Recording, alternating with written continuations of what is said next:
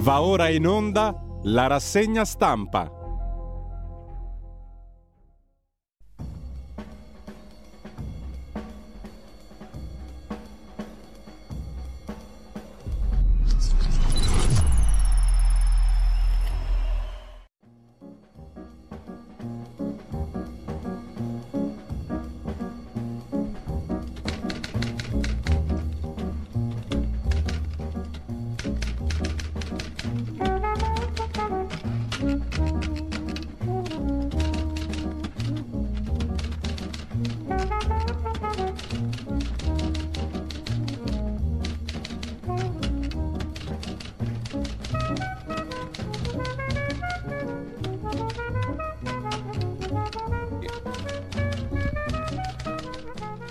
Cordiale buongiorno a tutte le ascoltatrici e a tutti gli ascoltatori da Giulio Cainarca. E ben trovati all'appuntamento con la rassegna stampa. Sono le 7.31, giovedì 15 febbraio, sereno con nuvolosità in quel di Milano, peraltramente. In primo piano il nostro sito radiolibertà.net, pagina Facebook di Radio Libertà, così avete sott'occhio il palinsesto quotidiano. Intanto l'agenzia ANSA apre con le esplosioni a Kiev, l'allarme negli Stati Uniti, la Russia lavora un'arma nucleare spaziale antisatellite. L'Ucraina ha emesso stamani un allarme aereo nazionale dopo che l'esercito ha avvertito che un gruppo di bombardieri è decollato da una base russa. Poi ha fatto sapere che i missili russi sono stati abbattuti e non ci sono state Vittime Libano, il bilancio dei raid di Israele sale a 13 morti e poi Giappone che entra in recessione e Germania, terza economia mondiale, i dati economici globali. Negli Stati Uniti spari alla parata del Super Bowl, Biden dice occorre fermare la violenza delle armi. L'amministratore delegato della RAI Sergio finisce sotto scorta dopo la presa di posizione a favore di Israele. E al contrario l'ambasciata di Israele critica la Santa Sede. Le dichiarazioni di Parolin deplorevoli relativamente all'esagerazione della risposta di Israele dopo il 7 ottobre e dopo i raid dei pogrom di Hamas. Per quanto concerne la politica interna, i medici del servizio sanitario potranno lavorare fino a 72 anni, una delle disposizioni del mille proroghe. Passa l'emendamento di Fratelli d'Italia, la misura è in vigore fino a dicembre del 2025. Il ministro Crosetto ringrazia per i messaggi, ne è rimasto colpito e onorato, dice il ministro della Difesa, ricoverato per una pericardite un'infiammazione della membrana intorno al cuore. Sarkozy in Francia condannato a un anno, sei mesi con la condizionale per una vecchia storia di corruzione. E sempre dal primo piano dell'agenzia ANSA di stamani, scorrendo eh, dalle pagine di cronaca, omicidio-suicidio ad Avellino, ha sparato alla figlia disabile, ha ucciso con colpi d'arma da fuoco la figlia 35enne, poi ha rivolto contro di sé l'arma, togliendosi la vita, operazione della polizia, apologia del fascismo, odio razziale, 24 indagati a Ferrara, per la politica Fratelli d'Italia non vuol darci il terzo mandato, dice la Lega, con il capogruppo alla Camera. Molinari, il no al terzo mandato per il Premier credo sia più una mossa di chi non vuole il terzo mandato in assoluto. C'è un gioco di Fratelli d'Italia a non volerci dare il terzo mandato per i governatori, i presidenti delle regioni. E questa è la spiegazione, ha detto il capogruppo della Lega alla Camera Molinari. Noi, ha osservato Molinari, abbiamo già ottenuto un risultato importante, l'approvazione di una norma a cui lavoravamo da tempo che toglie il limite dei mandati nei comuni sotto i 5.000 abitanti, lo estende a tre mandati fino a 15.000. È chiaro che lo stesso principio lo vorremmo applicare anche ai comuni più grandi e alle regioni. Riteniamo che anche i sindaci di città più importanti e i presidenti di regione possano avere tre mandati, dice Molinari. Anche perché tutti incensano il sistema di elezione diretta del sindaco e il rapporto più diretto tra voto e cittadino, c'è un controllo democratico della base elettorale sul lavoro del sindaco. Sono i cittadini a decidere se qualcuno ha lavorato bene o male. Il fatto che ci siano tre mandati non mette a repentaglio la sicurezza delle istituzioni. Così capogruppo della Lega alla Camera Riccardo Molinari. Il leader di Forza Italia e vice premier Tajani, interpellato sull'emendamento della Lega al decreto elezioni, ha detto noi non siamo favorevoli al prolungamento del mandato ai governatori che ne hanno già avuti due. Riteniamo giusto che ci siano due mandati e non è una questione che riguarda la Lega, ma la tutela della democrazia, la garanzia dell'alternanza. L'emendamento della Lega sul terzo mandato, dice il capogruppo di Fratelli d'Italia alla Camera Tommaso Foti, faccio notare che si tratta di un decreto, il decreto elezioni. Pertanto gli emendamenti dovrebbero riferirsi al caso di necessità e di urgenza per i quali il decreto viene adottato. Ritengo che non sia possibile riconoscere necessità e urgenza che dovrebbe portare la politica a pronunciarsi in un senso e nell'altro. Insomma, anche Fratelli d'Italia dice no alla Lega sul terzo mandato. Allarme dagli Stati Uniti, dicevamo, lo riporta in particolare l'agenzia di N. Kronos in apertura, minaccia Russia dallo spazio armi nucleari contro satelliti. Di che si tratta? La Russia potrebbe usare armi nucleari, scrive l'agenzia di N. Kronos, nello spazio per colpire satelliti. E questa è la minaccia che agita gli Stati Uniti e ha indotto la Casa Bianca a convocare gli otto leader del congresso per un briefing. L'emittente ABC News delinea il quadro in relazione alla minaccia alla sicurezza nazionale su cui si è soffermata la Commissione Intelligence della Camera. Cioè la Russia potrebbe usare armi nucleari nello spazio per colpire satelliti. A proposito di Russia, vi segnalo sul sussidiario.net l'intervista a Michela Mercuri, docente di cultura, storia e società dei paesi musulmani all'Università di Padova, sulla Libia e il caos libico, Niger, sottomarini nucleari, l'Italia avrà la Russia alle porte, la Libia nuovo crocevia di interessi. Mosca vuole portare in Libia i sottomarini nucleari e le nostre acque diventano una frontiera molto più calda qualcosa di molto più concreto forse rispetto alle armi nucleari dei satelliti nello spazio di cui sopra. Libia in crisi, divisa, destabilizzata, oggetto di interessi stranieri, anche americani, che sono tornati a occuparsi del dossier libico per contrastare la Russia. La Russia vorrebbe infatti una base navale in Cirenaica, dove far approdare i sommergibili nucleari, problema non da poco per gli Stati Uniti e anche per l'Italia. Sul sussidiario.net c'è questo interessante articolo, l'intervista alla professoressa Mercuri.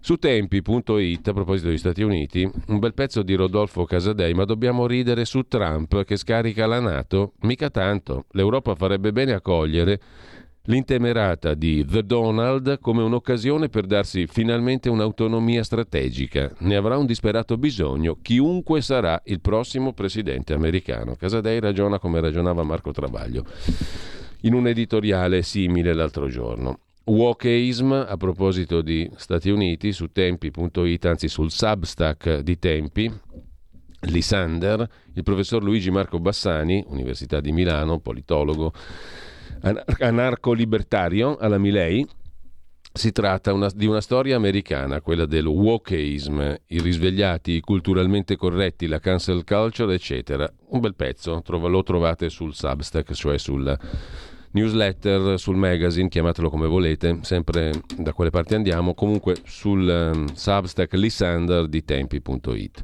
A proposito di Stati Uniti, dal quotidiano Avvenire le elezioni sulla pelle dei migranti, impeachment, non era mai successo in 150 anni di storia americana, impeachment a un ministro di Biden.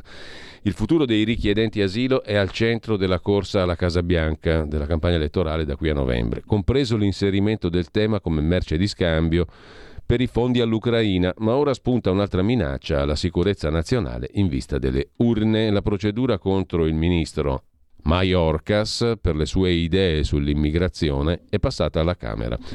Il colpo è riuscito per un pelo al secondo tentativo, scrive Angela Napoletano su Avvenire. Martedì i repubblicani hanno ottenuto dalla Camera l'approvazione della messa in stato d'accusa all'impeachment a carico di Alejandro Mayorkas, il segretario alla sicurezza nazionale, il ministro dell'interno, insomma, americano.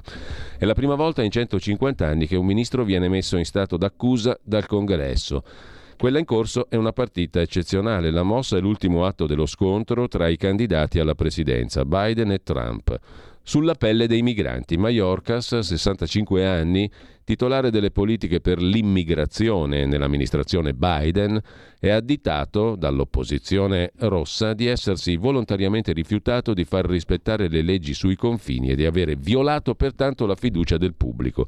Il voto che ne formalizza la messa in stato d'accusa chiedendo l'impeachment era già stato tentato la scorsa settimana ma era fallito e passato per un solo voto.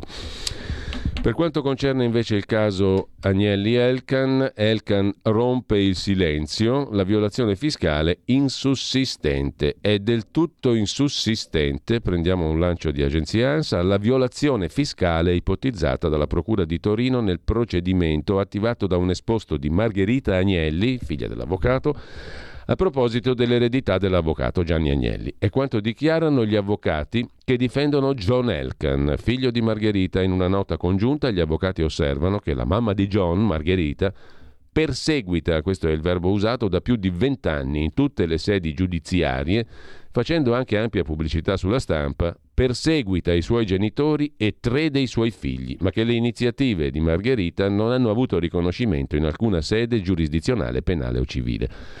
L'esposto, di cui non si conosce ancora il contenuto, è l'ultimo di una lunga serie di iniziative giudiziarie, dicono gli avvocati di John Elkan, che la mamma, Margherita, ha esercitato da vent'anni in Italia e all'estero. Queste iniziative hanno lo scopo di disconoscere sia le chiare volontà dell'avvocato Agnelli prima e di donna Marella, sua moglie, dopo, sia addirittura gli stessi accordi sottoscritti dalla medesima Margherita Agnelli con la madre Marella nel 2004, accordi che le hanno permesso di beneficiare di un ingente patrimonio a valere sull'eredità del padre.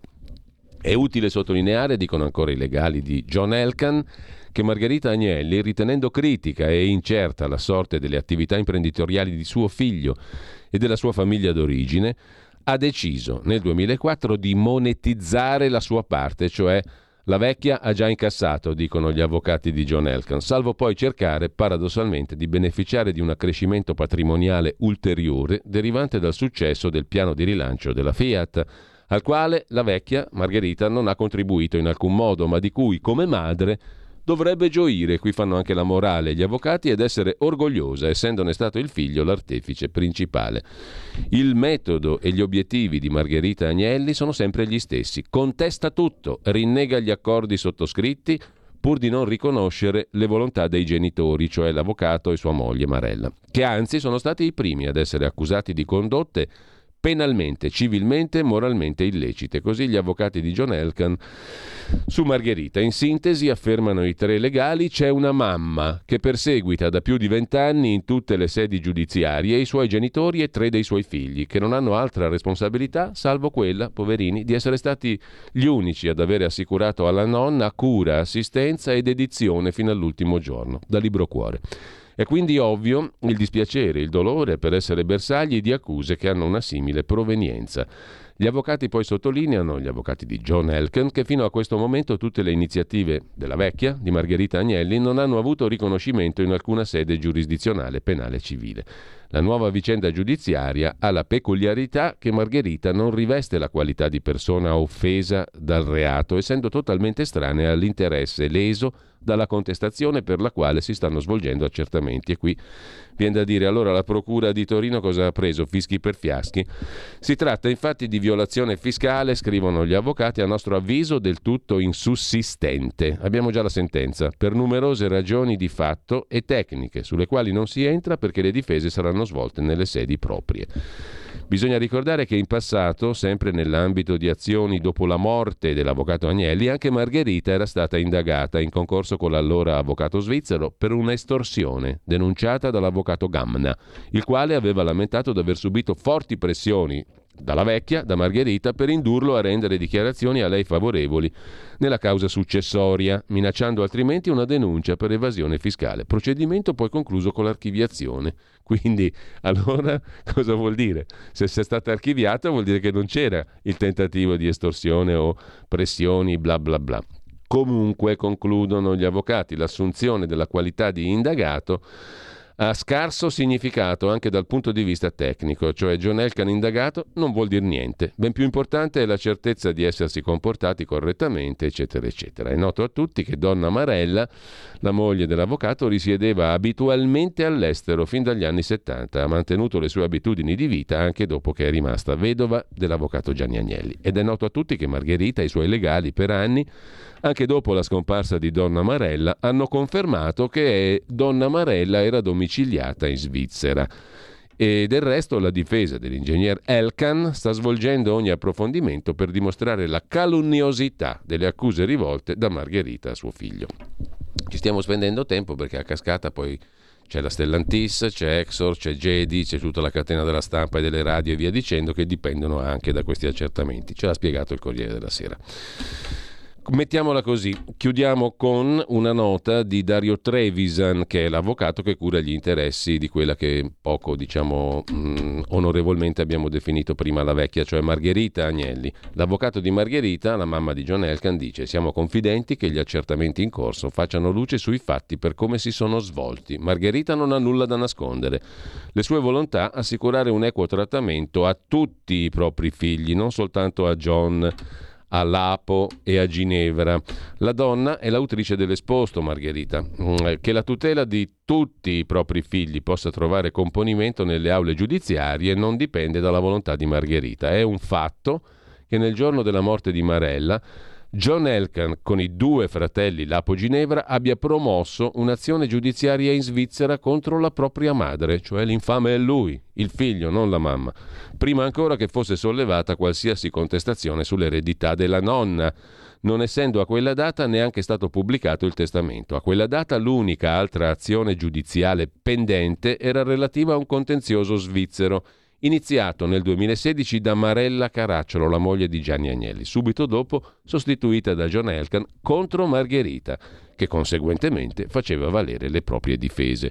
Non risulta in nessun testamento di Gianni Agnelli, conclude la nota dell'avvocato di Margherita, che Margherita e i suoi discendenti dovessero essere estromessi da quella parte di asse ereditario a lei mai rendicontato. Non risulta che Marella si sia mai espressa in tal senso. Vedremo come andrà, anche perché alla finestra ci sono um, personaggi importanti che un bocconcino del gruppo Agnelli se lo vorrebbero anche mangiare. Eh?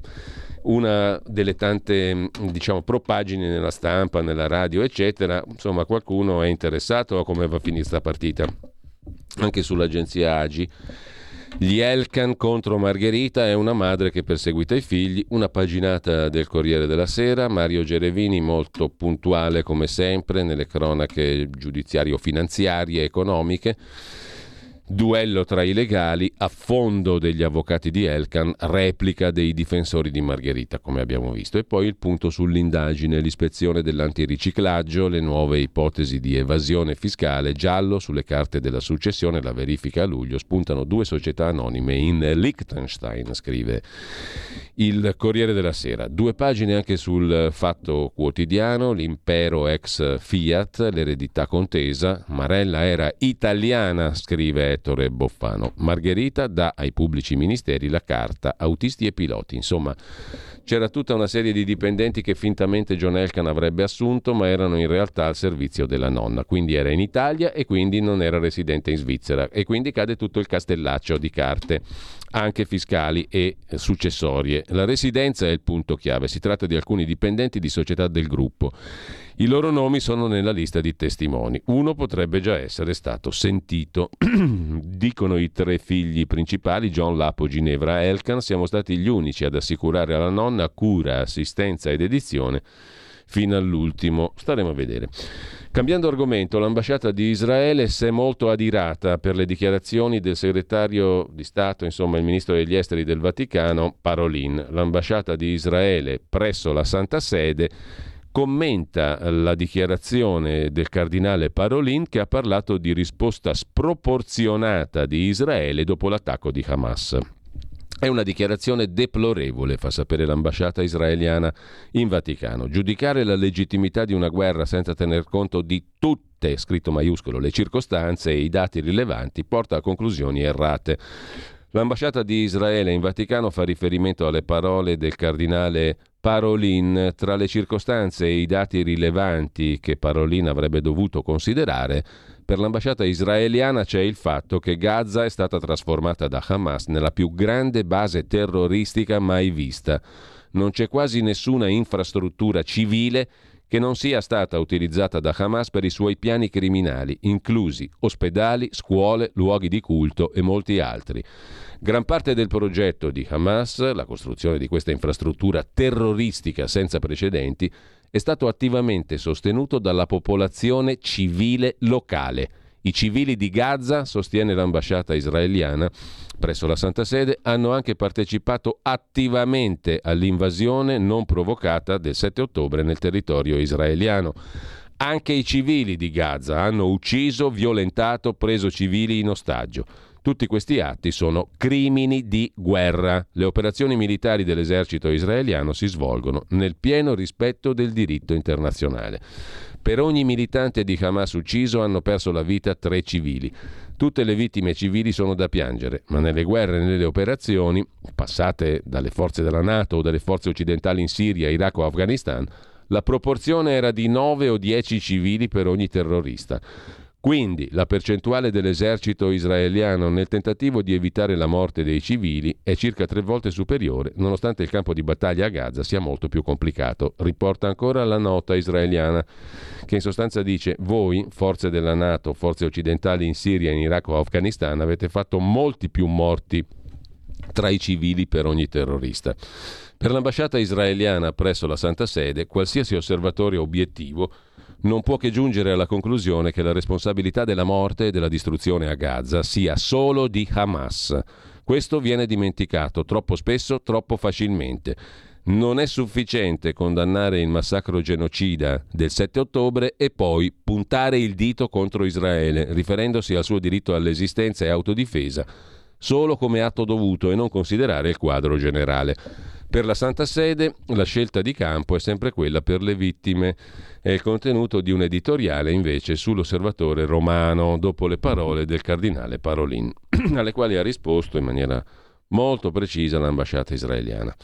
Una cosa curiosa a proposito di Vaticano e affini, cari fratelli massoni, così l'arcivescovo di Milano Domani, 16 febbraio, i gran maestri delle tre logge massoniche italiane parteciperanno a un seminario con Monsignor Delpini, il cardinale Cocco Palmerio e il vescovo Staglianò, organizzato dal GRIS. Si alza il livello del dialogo ambiguo, scrive Riccardo Cascioli sulla nuova bussola quotidiana, e Delpini vieta la presenza dei giornalisti. L'arcivescovo di Milano vuole dialogare con i massoni ma con un pubblico ristretto e col divieto di accesso alla stampa, e naturalmente in spirito massonico. Non è che possono entrare tutti, no?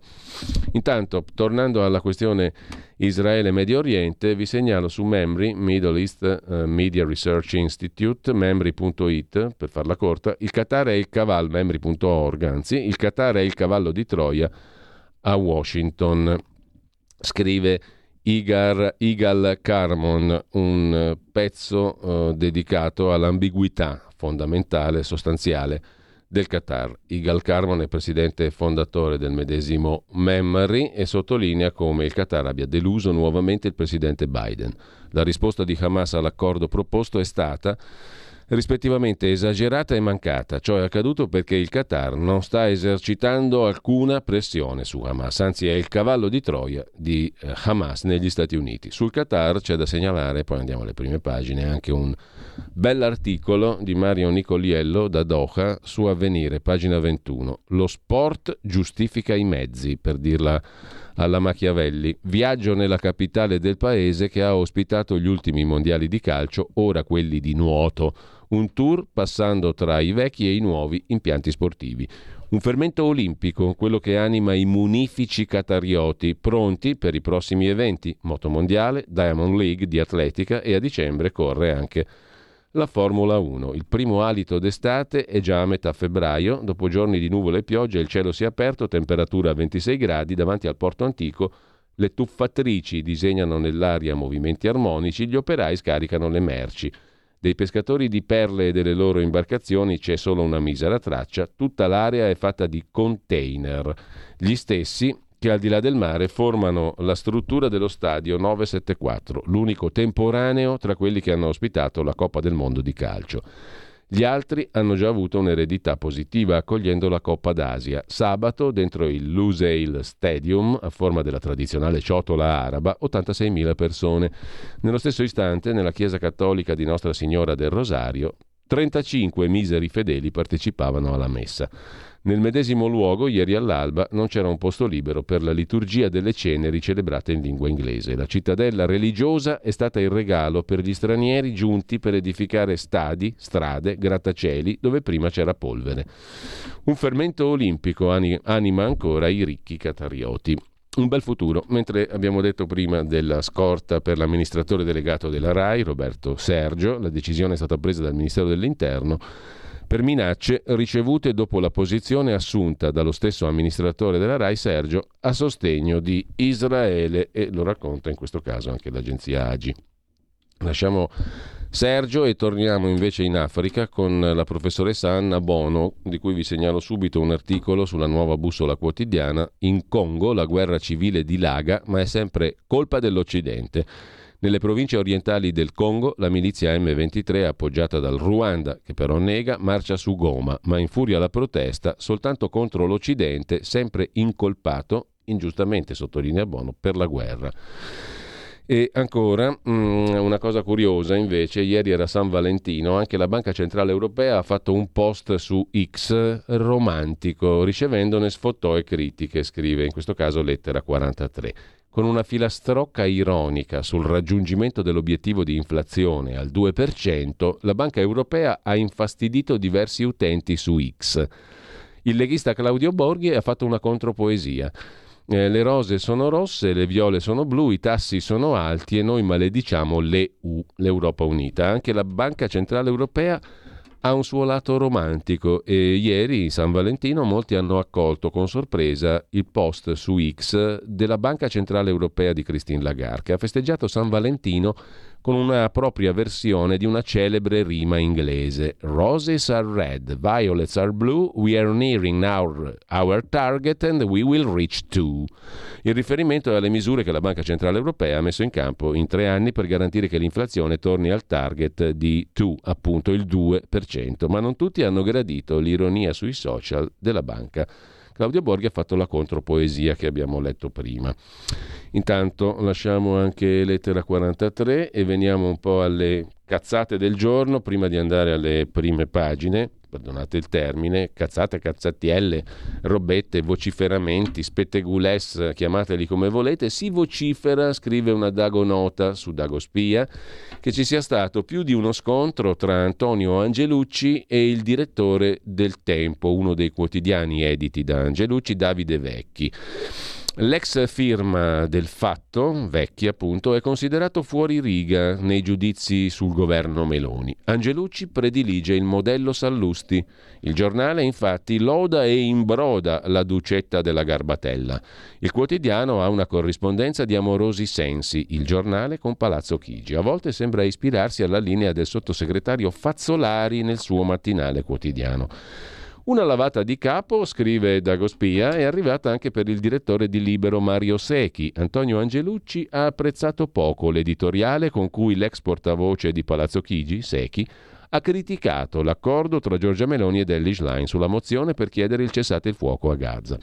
Secchi ha osato scrivere, è una linea che tende a rimuovere la strage del 7 ottobre, mette le belve di Hamas tra parentesi si avventura in pericolose teorie sul genocidio dei palestinesi, una tesi vergognosa sul piano storico e del diritto. Bisogna chiedersi se sia davvero questa la via per vincere la pace. E temo che il governo, la maggioranza non abbiano pensato alle inattese conseguenze di una scelta che apre la porta del giustificazionismo ai nemici di Israele. Il rischio, scriveva Secchi, è quello di una nuova sindrome di Monaco, cercare un accomodamento col nemico l'idra dalle molte teste che sibila morte all'Occidente, con un nemico letale che in maniera esplicita attua il genocidio del popolo ebraico, non ci sono possibilità di negoziato. Hamas deve essere eliminato, scrive Secchi. Le critiche non richieste del direttore di Libero alla sora Giorgia Meloni, insomma, non sono piaciute ad Angelucci, che ha ricordato di volere Libero in modalità turbo-meloniana, così.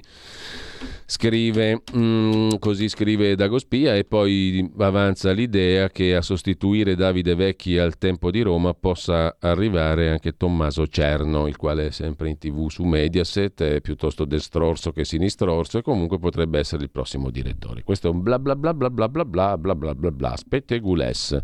A proposito di spettegules, consiglieri diplomatici, ambasciatori, scrive sempre Dagospia, ma che la politica estera di Giorgia Meloni la decide Nicola Porro, il giornalista dall'ego sempre più espanso, sul suo sito spiega come sia stato lui a portare in Italia il presidente argentino Milei. Non solo, sarebbe stato sempre lui a presentare Elon Musk alla ducetta Giorgia Meloni. La vendetta sulla ducetta, rea di non avergli riconosciuto urbi e torbi il ruolo di presentatore, cioè colui che presenta, ora viene punita. E Porro giudica la mozione su Gaza un'idiozia, pure inutile. Insomma, la politica estera della Meloni la dobbiamo a Nicola Porro, scrive Spettegules da Gospia. E mentre questa è bella, San Valentino ieri Marta Fascina lo dedica a Berlusconi. Sul suo account Instagram una dedica speciale e una vecchia foto per un amore che Fascina definisce unico e inenarrabile. È impossibile raccontare quanto amore correva tra i due. Mentre i figli, secondo sempre il sito dei Spettegules, vorrebbero far fuori dalle scatole, soprattutto della residenza di Arcore, della munifica residenza di Arcore, la fascina medesima. Eh, sono tentati dall'idea di fare una fondazione, stabilirla lì, pur di sloggiare lei, il papà, tutto il parentame che si è portato dietro la fascina. Lasciamo con ciò questa importante questione, ce n'è un'altra di importante questione, è morto l'Alfredo di Vasco Rossi, ve lo ricordate, no? È andata col negro la Troia. Lui c'era quando molti mi voltavano le spalle, ha detto Vasco Rossi, si è spento a Modena il suo amico di sempre, Andrea Giacobazzi, giovane, 66 anni, Ispirò il brano, appunto, Colpa di Alfredo, iconico, entrato nella storia della musica, diede il nome all'album del 1980, con la censura per il famoso verso, appunto, il negro, la troia, eccetera, eccetera. Ma lasciamo questa questione, Marco Dreosto lo sentiamo dopo, alle ore 9, per il qui Parlamento Senato e come un solo uomo, pur essendo in due, andiamo verso la pausa perché sono le 8.01. Pausa, musichella del giorno, col calendario musicale sempre sotto braccio e breve, 30-40 secondi di musica e poi torniamo in onda, sempre come un solo uomo. Porta con te ovunque Radio Libertà. Scarica la app per smartphone o tablet dal tuo store o dal sito radiolibertà.net. Cosa aspetti?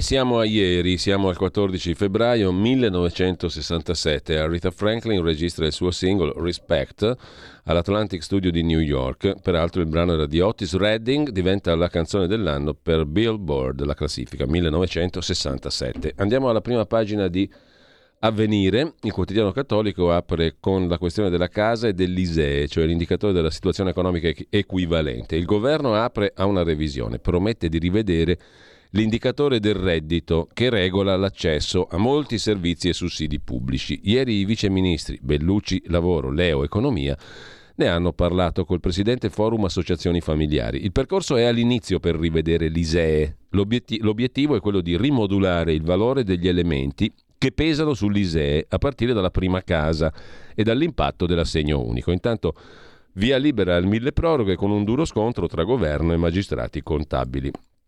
L'altro titolo, Netanyahu pressa Hamas, deve cedere il negoziato, non dà tregua, scrive Avvenire. Il Corriere della Sera, lo vediamo subito, mette in apertura il doppio allarme, Nato e Stati Uniti. Stoltenberg, Alleanza Atlantica, dice aumentate le spese militari. I repubblicani negli Stati Uniti denunciano pericoli per la sicurezza. Un vertice al congresso, quello che abbiamo detto prima, per eh, il pericolo russo che spara e distrugge i satelliti nello spazio. È tensione tra Vaticano e Israele che replica a Parolin frasi deplorevoli. Anche questo l'abbiamo già visto. Trump è il convitato di pietra, bella definizione originale, Paolo Valentino. Meloni e Schlein sono sole sul ring, duelleranno e poi De Luca è il Granduca della Campania. Anche questa è una bellissima definizione, originalissima di Fabrizio Roncone. Poi primo caso in Italia, mezzo cuore, due gemelli. Ilenia, giovane mamma dal cuore univentricolare, ha dato alla luce Giulia e Flavio. Seguita da un'equipe del Gemelli e del Bambin Gesù di Roma, è felice. Bella la gravidanza, bello il parto, sapevo dei rischi, volevo essere madre. Ha fatto nascere due gemelli, questa donna dal cuore a metà. Primo piano fotografico per il fattaccio di cronaca di Latina, dopo aver dato la caccia all'ex, riuscita a fuggire, un maresciallo della Guardia di Finanza torna nella casa della ragazza e dà il colpo di grazia alla sorella di lei.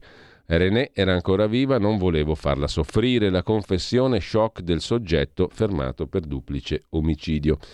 Otto condannati per la strage di Rigopiano, anche l'ex prefetto, 22 assoluzioni. L'ex prefetto di Pescara, Provolo, assolto in primo grado, è stato condannato a 20 mesi in appello per la tragedia di Rigopiano. Gennaio 17, 29 vittime, hotel travolto da una valanga.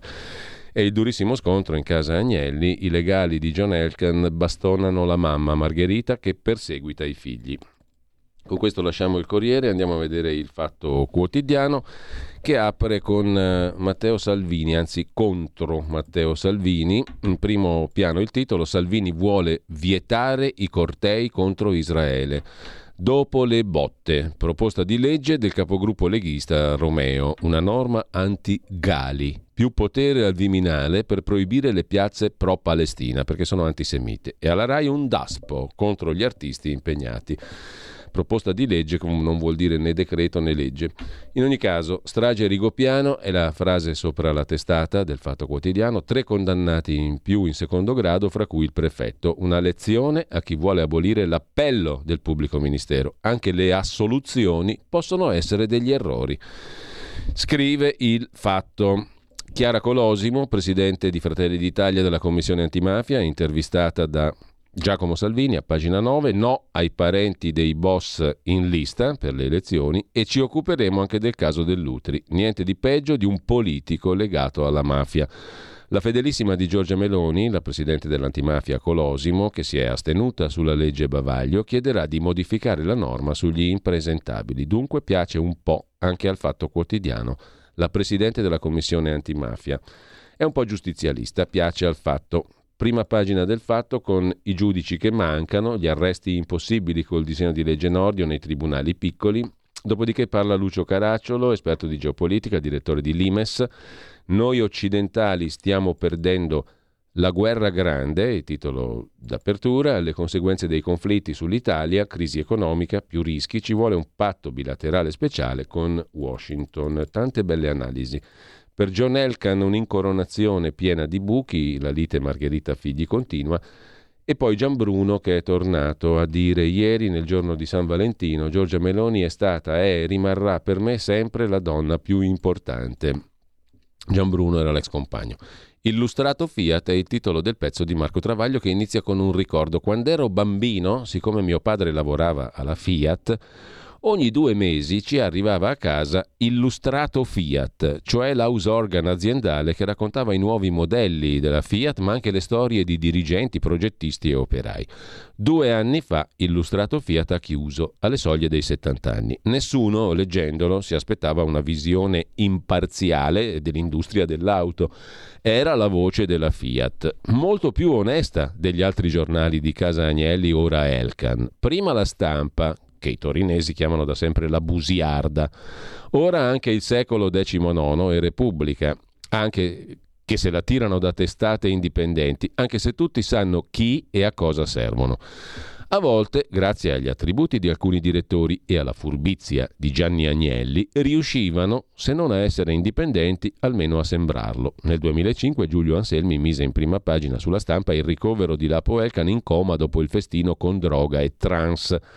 Ma sono lontani ricordi. Oggi i lettori di Repubblica e Stampa per sapere che John Elkan è indagato per frode fiscale devono munirsi di microscopio elettronico e fare la caccia al tesoro nelle pagine interne. Non una sillaba in prima pagina e dal secondo giorno neppure nelle altre.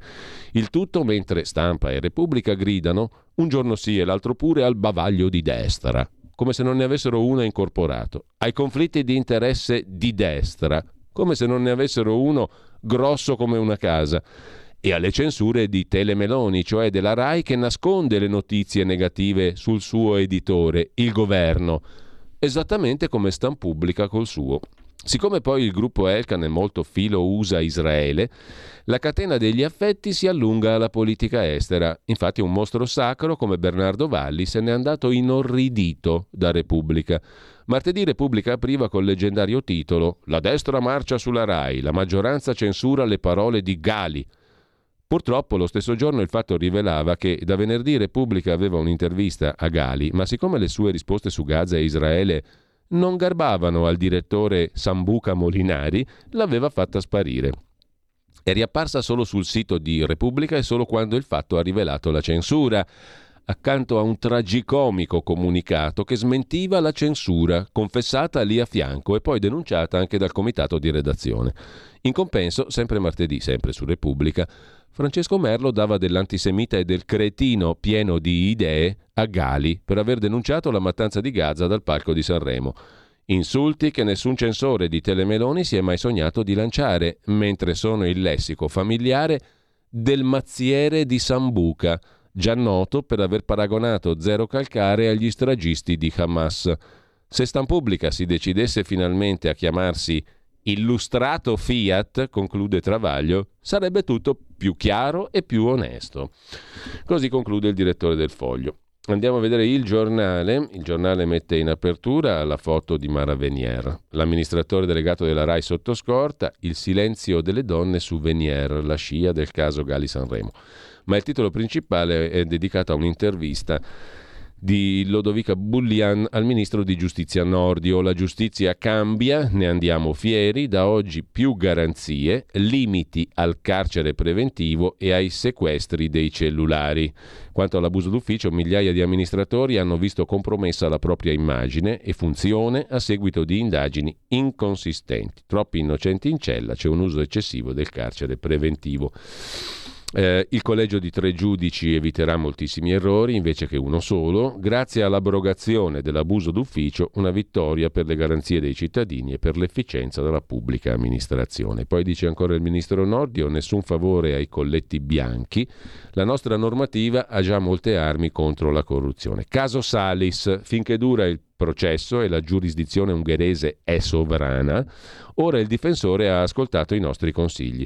Bisogna alleviare le sofferenze dei detenuti nelle carceri, acquisendo nuovi spazi per il recupero delle persone. Il caso Zuncheddu, 33 anni ingiustamente in carcere. Gli errori giudiziari sono inevitabili. Nel dubbio, meglio un colpevole libero che un innocente in galera che non è nient'altro che ciò che stabilisce la legge italiana. Se esiste un ragionevole dubbio non puoi essere condannato. Ciò nonostante, il caso di Erba e della strage di Erba lo dimostra palesemente, ciò nonostante ti puoi fare 20 anni, 30, 16, 17 di carcere, anche se ci sono una montagna di ragionevoli dubbi. E allora chi fa rispettare la legge? Speriamo che il primo di marzo, quando si riapre il processo, le cose vadano per come devono andare, per come sarebbero dovute andare già nel 2007-2008. Eh? Stiamo parlando di quello. Una vergogna indescrivibile quel processo lì, soprattutto a Como in primo grado. Mentre sempre dal primo piano del giornale di oggi, deplorevole, torna il gelo Israele-Vaticano, deplorevole è Parolin con le sue parole secondo Israele, e poi cos'è cambiato su Gaza l'editoriale del direttore Alessandro Sallusti. Il motivo per cui è sempre più difficile leggere i fatti politici è che l'apparenza quasi mai spiega ciò che sta accadendo o si sta cercando di far accadere. Complessa, intricata è la tela del potere.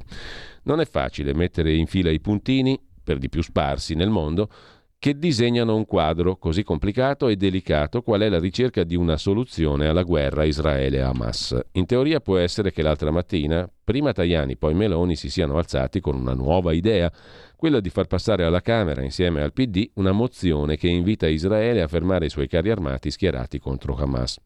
Scrive Sallusti, apriamo una parentesi, poi cosa gliene freghi a Hamas e a Israele della mozione votata nel Parlamento italiano, questo è tutto un altro discorso. Comunque, potrebbe essere, ma sono certo che non sia così, scrive Sallusti. Sono pure certo che il governo non si sia spostato di un millimetro rispetto alla posizione iniziale, cioè il 7 ottobre Israele è stato vittima di un nuovo genocidio. Hamas è terrorismo e va combattuto. Faccio un'ipotesi. C'è il problema umanitario che preme, ma può essere che a questo punto, dopo quattro e passa mesi di guerra, si stia prendendo coscienza che per raggiungere l'obiettivo di eliminare Hamas, le bombe, certamente giustificate e che hanno indebolito Hamas, a questo punto non bastano più. Possono diventare controproducenti per Israele. Nessun salvacondotto ai terroristi, ma una situazione che permetta di estirparli in un altro modo, in materia ognuno di noi può pensarla come crede, ma su questo si misura la differenza fra lo statista e il politicante in cerca di consenso facile, tra chi ha una visione, un piano e chi si limita a tifare. Qui, conclude Alessandro Sallusti, bisogna fermare l'analisi per mancanza di conoscenza e passare alla fiducia. Ci fidiamo di questo governo e della sua leader, che non a caso ha voluto coinvolgere nell'operazione la sua rivale, capo dell'opposizione Ellie Schlein, cosa che accade solo di fronte a decisioni fondamentali. Tutto lascia pensare che sì, dobbiamo fidarci e se uno guardasse con attenzione come si sta muovendo l'intero consesso internazionale, troverebbe non pochi indizi a sostegno di questa tesi, cioè sostanzialmente fidiamoci di Giorgia Meloni. Ora, un politologo, un professore, un eh, esperto come Gianfranco Miglio su queste categorie della politica avrebbe da ridire assai. La fiducia eh, e concetti simili non eh, materialmente riconducibili a interessi concreti sono molto sospetti. Quando uno parla di fiducia in politica bisogna alzare il livello dell'attenzione e dell'allarme, ma su questo non scomodiamo i defunti. Il grandissimo professor Miglio ci ha insegnato a essere molto empirici, molto pratici, a guardare all'interesse concreto, non alle parole mielose o morali, moralistiche. La fiducia purtroppo appartiene al regno della morale e non della politica. In ogni caso, eh, lasciamo eh, l'editoriale su Israele e andiamo a Filippo Facci che si occupa delle nuove norme del da riforma nordio della giustizia, dignità al processo, spirito garantista. Augusto Minzolini invece c'è, c'è, sintetizza la sua opinione nell'articolo di prima pagina su Conte e Salvini, quei contatti fra eretici dopo che Giorgia e Elli si sono trovate per la mozione su Israele, eccetera, eccetera, allora il Salvini comincia a rifrequentare l'avvocato del popolo, Giuseppi, secondo Augusto Minzolini. Tutta roba molto interessante. E a centropagina il caso Agnelli, il faro dei pubblici ministeri su 10 società fiduciarie. Si indaga sulla presunta evasione fiscale. Contratti e scritture nel mirino. I legali di Elkan sottolineano da vent'anni Margherita contro i figli. Felice Manti si occupa dell'ok alla commissione Covid, l'inchiesta sulla pandemia e la sinistra che insulta Fratelli d'Italia. E per chiudere, Meloni è pronta, sostiene ad Alberto Signore, il quale eh, è un analista, il pastonista di politica interna, vi ricordate il pastone, celeberrimo, Mario Pastore, eh, se non ricordo male, ma anche l'immortale Pionati erano autori del pastone di politica interna per il TG1 per la RAI, insomma, no? facevano il riassunto, il pastone appunto di quello che dichiarava questo, questo, quell'altro, quell'altro, sempre in tono filogovernativo del governo di turno, che poi era sempre quello, all'epoca ce n'era uno solo, ma comunque al di là di questo, uno solo con poche varianti. In ogni caso, mh, mm, il pastone riassume la politica interna, la politica italiana. Il pastone di Adalberto Signore di oggi ci racconta che Giorgia Meloni è pronta a tirare quattro schiaffi al Matteo Salvini, allo scontro sul terzo mandato. Staremo a vedere. E infine adesso tutti zitti e muti, il titolo della rubrica di Luigi Mascheroni, Giù la maschera, che chiude la prima pagina del giornale. Per vincere l'ignoranza e i fanatismi non bastano l'intelligenza e il buonsenso, serve coraggio. Devi chiamarti Riccardo Muti e avere la sua storia e il suo coraggio per dire certe cose e uscirne a testa alta, anzi facendola abbassare agli altri. Io non cambio il libretto di Giuseppe Verdi, ha detto Muti, e continuerò a far recitare il verso che parla dell'immondo sangue dei negri. Non si sbianchetta il passato, la storia va presentata per quel che è stata nel bene e nel male. Così Riccardo Muti e di fronte al maestro tutti zitti e Muti naturalmente. Muti lo aveva già fatto un anno e mezzo fa a Chicago, città in cui la sindaca afroamericana non concede interviste a giornalisti bianchi e lo rifà ora al Teatro Regio di Torino. Dirigere un ballo in maschera di Verdi nella versione integrale, senza cancellare dal libretto di Antonio Somma scritto nel 1858 la frase dell'immondo sangue dei negri detta da un giudice alla maga Ulrica, sparita in altre rappresentazioni perché tacciata di razzismo. Nel 22, ad esempio, la Scala, erano i tempi in cui Beppe Sala chiudeva il teatro al direttore d'orchestra russo Ghergiev, la Scala la censurò nel 22 l'opera di Giuseppe Verdi, Un ballo in maschera. Negri non si poteva dire. Né il sindaco né il sovrintendente purtroppo avevano l'unica cosa che serve in questi casi come si chiede Violetta nella Traviata, che comunque è un'altra opera di Verdi, chi mendarà il coraggio? Appunto, conclude Mascheroni. Lasciamo la prima pagina del giornale, andiamo rapidi perché il tempo scorre implacabile. Il mattino di Napoli, apertura su Israele, gelo col Vaticano e poi questioni di interesse del quotidiano Campano, i fondi, i quattrini, i sindaci della Campania vanno dal ministro Fitto a battere cassa, dialogo riaperto ma senza intesa. Cronaca nera, padre ammazza la figlia in cura per la depressione ad Avellino, la giovane aveva disturbi psichici, l'uomo poi si è tolto la vita. Litigavano spesso. A Gioia Sannitica finisce in tragedia una lite tra fratelli, un morto e un ferito e poi l'oro del Napoli non luccica più. La crisi del gol nel momento più delicato. Osi torni a essere un leader, invoca il mattino in prima pagina. Il tempo di Roma apre a tutta pagina con eh, lo scontro fra Vaticano e Israele, poi c'è l'impresa della Lazio in Champions League, Immobile manda KO il Bayern. C'è la commissione sul Covid, Conte e Speranza vanno fuori di testa. Il caso Salis, pressing del governo, udienza anticipata di due mesi. Al via la Berlinale, il Festival del Cinema a Berlino, in giuria l'italiana Jasmine Trinca e poi l'ex prefetto condannato per rigopiano. I giudici d'appello rivedono il verdetto di primo grado ma confermano 22 assoluzioni. Dal tempo a Repubblica, anche Repubblica, come il fatto si occupa di Salvini, destra divisa, la minaccia di Salvini, è il titolo d'apertura, Scontro tra Lega e Fratelli d'Italia sullo stop al terzo mandato. Se Meloni non cede, premierato in bilico e Zaia si candida. Allarme di Cantone sulla cancellazione dell'abuso d'ufficio e poi scintille tra Israele e Vaticano. E in taglio alto gli Stati Uniti che temono l'arma segreta della Russia, ne abbiamo parlato prima. Taurianova, grazie al ponte, diventa capitale del libro 2024. Manovra del sottosegretario Durigon, scrive Repubblica, e poi Elkan, da vent'anni nostra madre, ci perseguita. Finalmente Repubblica lo mette in primo piano, ma solo quando parla il padrone, quando parla l'editore, John Elkan. Complimenti.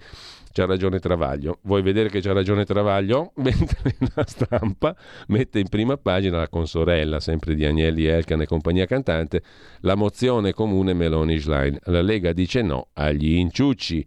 Giorgia Meloni non ha concordato con Matteo Salvini la svolta nella politica estera su Israele e Hamas.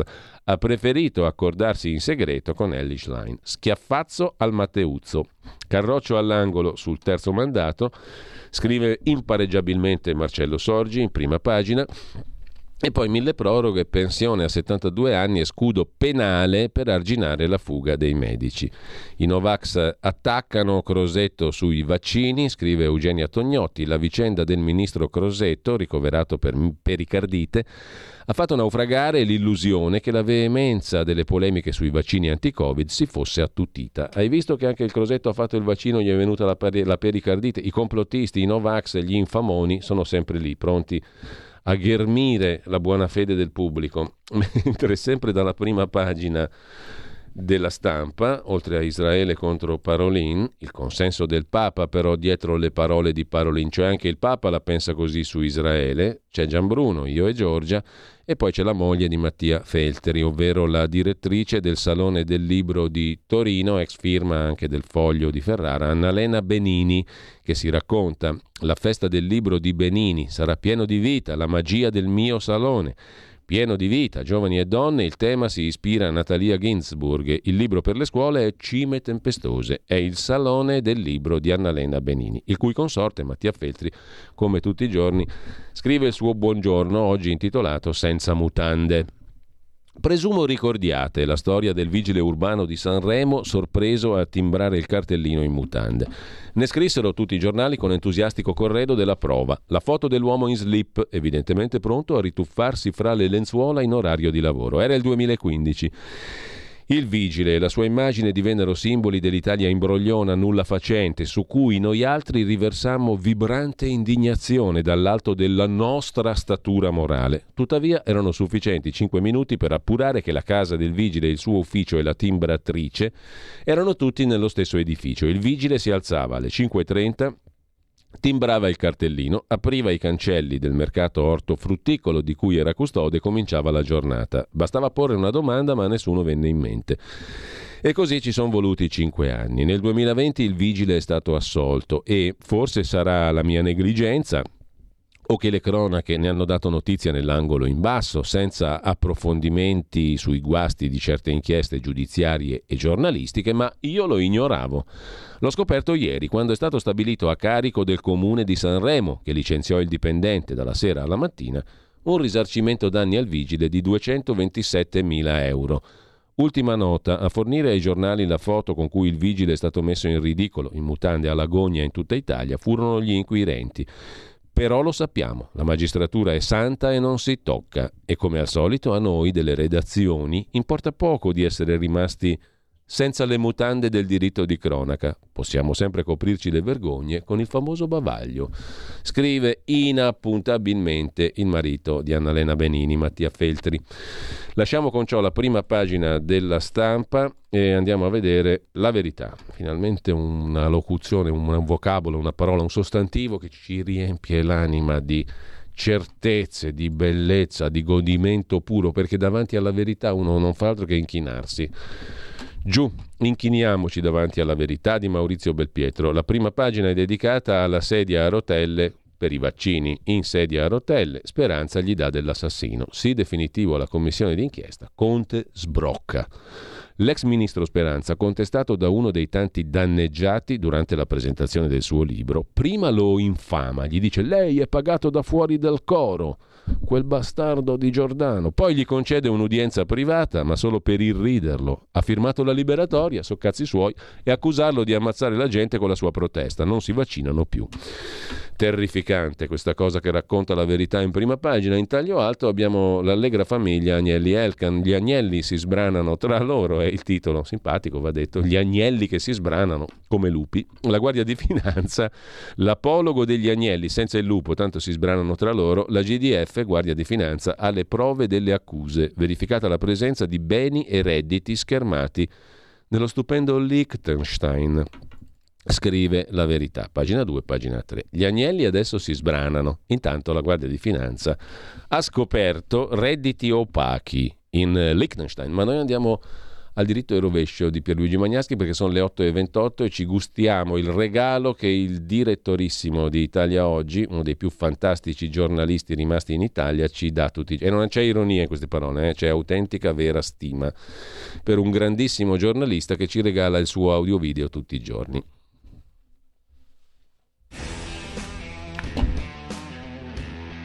Mentre i trattori degli agricoltori italiani stanno puntando sul Circo Massimo di Roma per la loro manifestazione più grande sin qui tenuta, a Parigi, in pieno centro, come si vede da questa foto, la Tour Eiffel è stata circondata da imponenti montagne di balle di paglia. Questa foto ha fatto rapidamente il giro del mondo. Ritrae delle balle, è vero, ma questa foto è anch'essa una balla Questa foto infatti è stata costruita da un privato cittadino con un semplice computer da tavolo e con un software a titolo gratuito. Essa dimostra il pericolo che l'intelligenza artificiale costituisce con la sua possibilità di intossicare l'opinione pubblica. Le foto, sempre false, dell'arresto violento di Trump, fatte però queste in modo molto più professionale, dimostra cosa possono fare, ad esempio, alcuni stati canaglia a danno di altri e in generale a danno dell'opinione pubblica internazionale. Si aprono quindi dei scenari inquietanti, ai quali purtroppo per il momento nessuno è preparato.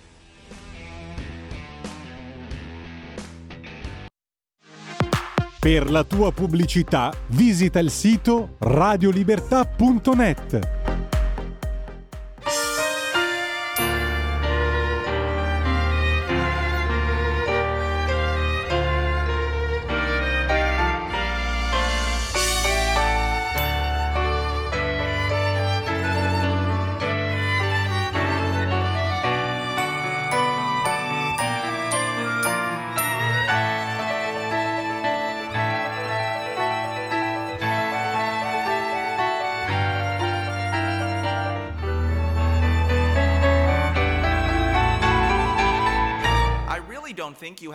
to worry about, Charlie Brown. The only thing After wrong all, with my big brother Charlie Brown is his Did lack you of know that confidence. Charlie Brown has Now, never Charlie pitched Brown a has what you baseball? call It's truly a failure. dog's life, a life of No, you Some days I wake up early to watch the sunrise and I think how beautiful it is and how my life lies before me.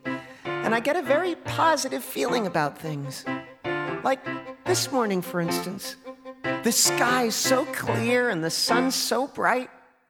How could anything go wrong in a day? Il meteo.it presenta le previsioni del giorno. Alta pressione ancora dominante sul nostro paese a garanzia di una giornata con tempo stabile e asciutto e mattinata a dominio del sole e dei cieli sereni sulle regioni centro-meridionali, eccezione fatta per l'Alta Toscana dove avremo nubi basse, foschie o nebbie sulla Valpadana. Nel pomeriggio non sono attese variazioni particolarmente rilevanti, temperature massime miti ed oltre la norma. Per ora è tutto da ilmeteo.it, dove il fa la differenza anche nella nostra app. Un saluto da Lorenzo Tedici. Avete ascoltato le previsioni del giorno. E prima del meteo, 14 febbraio 1971, il musical di Car- Clark Gessner, You're a Good Man, Charlie Brown, basato sui personaggi di Peanuts di Charles Schulz e interpretato da Gary Borgoff, chiude al Theater 80 nell'East Village, New York, dopo 1597 repliche. E ne abbiamo sentito un estrattino simpatico. Mentre torniamo alla prima pagina della verità con eh, un pezzo che farà felice il nostro Antonino Danna e la sua rubrica del sabato. Il garage dell'alfista. Ora la famiglia ci ridia l'Alfa Romeo, scrive Maurizio Belpietro. Salviamo la nostra auto con un partner. L'Alfa Romeo può risorgere. La Fiat, scusate se continuo a chiamarla così, bussa di nuovo a quattrini.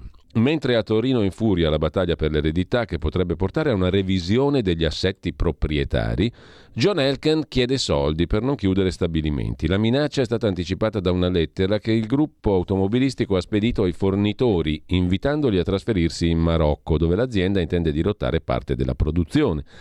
Qualora Meloni decidesse di acconsentire alle richieste, non fermerà il trasloco, ma regalerà qualche altro miliardo alla famiglia Agnelli. Credo che aprire il portafoglio per l'ennesima volta non impedirà un processo irreversibile, cioè l'addio del gruppo automobilistico all'Italia.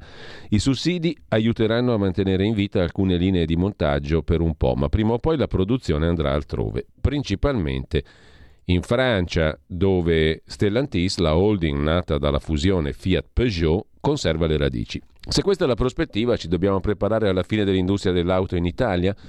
Non necessariamente, forse il declino ex Fiat può essere occasione per far crescere qualcos'altro. Non so se ricordate. Qualche anno fa, scrive Maurizio Belpietro, La Volvo, storico marchio svedese da tempo in difficoltà, fu venduta agli americani Ford e poi alla cinese Geely.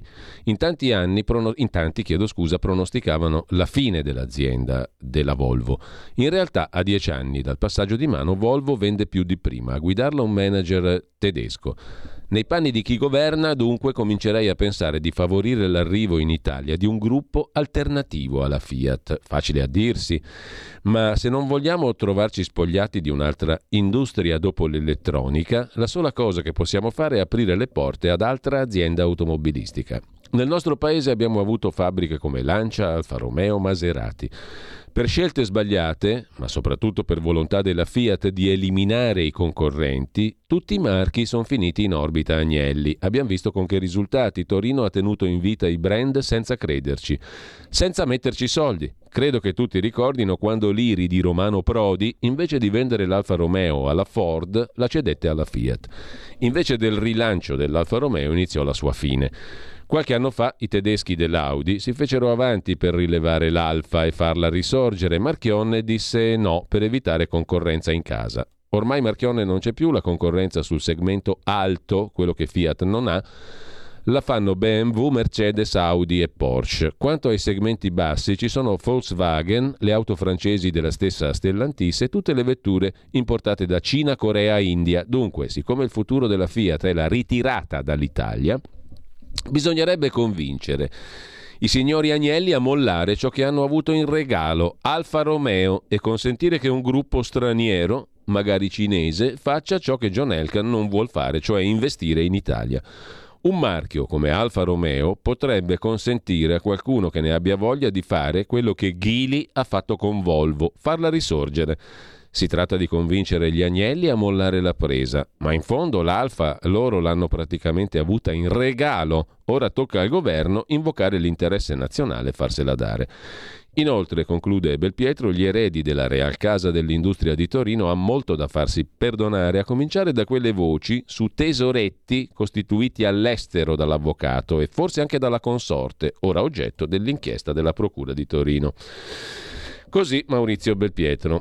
In primo piano però andiamo rapidi sulla verità, vediamo anche gli altri titoli. C'è Letizia Moratti, effetto trattori, Moratti spiega a Forza Italia i fallimenti dell'Unione Europea. Chissà perché mi viene da sorridere, sono proprio un cretino. Comunque ironizzano sui bagni gender e l'Università Bocconi li sospende sei mesi. Opinioni libere, scrive Francesco Borgonovo, soltanto in una direzione, altrimenti sono stangate. Questo è un brutto episodio. La Bocconi sospende sei mesi studenti che ironizzano sui bagni gender. La libertà di espressione non c'è più. Il renziano Marattin non si tiene più, FAC Novax, è sbroccato pure lui e poi la Lombardia ha pronto l'antidoto che neutralizza i blitz sull'eutanasia, il comitato di bioetica contro Bonaccini, presidente israeliano. A chiudere, l'auto con il pilota automatico è già in circolazione su una delle nostre autostrade. ASPI, Autostrade per l'Italia, ha sperimentato una macchina a guida autonoma su un tratto della A26 aperto al traffico normale. Se non sbaglio, il Politecnico di Milano ha fatto tutte le operazioni tecnologiche. Mentre chiude la prima pagina della verità Stefano Piazza, gli 007 israeliani sono sicuri, è morto un ostaggio su due. Hamas eliminerà tutti quelli che hanno subito violenze, secondo l'intelligence militare israeliana. Vediamo anche libero l'apertura del quotidiano diretto da Mario Secchi e con le virgolette. Mamma ci perseguita, sono gli agnelli che piangono, volano gli stracci. L'atto di accusa dei legali di John Lapo e Ginevra contro la madre che contesta la divisione dell'eredità. Ma lei replica voglio solo giustizia. L'articolo principale di Sandro Iacometti. Le accuse degli Elkan a mamma Margherita. Ormai da vent'anni ci perseguita sui soldi. John, Lapo e Ginevra sono inferociti per l'inchiesta avviata dalla mamma che mette a rischio il controllo dell'impero. Lei replica voglio solo giustizia per tutti i miei figli, non solo per quei tre lì avuti da Elkan L'impareggiabile snob Alain Elkan. Dall'avvocato alle carte bollate è il titolo dell'editoriale del direttore Secchi. La saga dell'eredità Agnelli è un tema intrigante, è un piatto del menù di cena, fa da preludio all'amaro con ghiaccio, accompagna la chiacchiera, innesca battute sui parenti, sollecita la curiosità dei collezionisti d'arte, quali quadri mancano, accende l'interesse dei commercialisti che navigano nei paradisi fiscali, incoraggia il consulto di psicologi per decrittare i rapporti tra madre e figli, fa felici gli avvocati. Lo scambio di legnate è giunto a vette altissime, ma la lite tra gli Elkan e la mamma Margherita si nota per assenza e distrazione, assenza di un rapporto intenso degli eredi con l'Italia distrazione dal problema più grande, il futuro di Stellantis nel nostro paese, la strategia di investimento di Exor, la holding di partecipazioni degli Agnelli. La morte dell'avvocato ha lasciato un vuoto. Uomo brillante, forse cinico, certamente curioso, Gianni Agnelli praticò la vita in maniera piena, eccetera, eccetera. Insomma, facciamo la corta, la sintesi qual è? Dall'avvocato alle carte bollate. L'eredità di Gianni Agnelli era stata raccolta da Marchionne, scrive a un certo punto Mario Secchi. Marchionne aveva portato a Torino quel che era sempre mancato per vizio e decadenza, per ozio e declino, cioè il metodo americano, made in Chieti, allevato a Toronto, un carattere capace di elevare la qualità della produzione, eccetera, eccetera. Quando fu scelto Mike Manley come successore alla guida di Fiat Chrysler, fu chiaro che l'incanto era finito.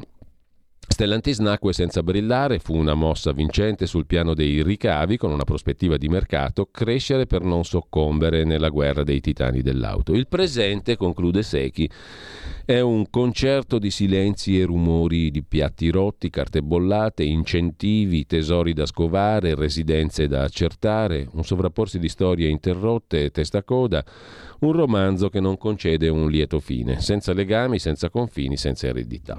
Boh, vabbè. Prendiamola così. Mentre sempre dalla prima pagina di Libero, un altro pistola di Capodanno, Geolier e gli spari dalla finestra.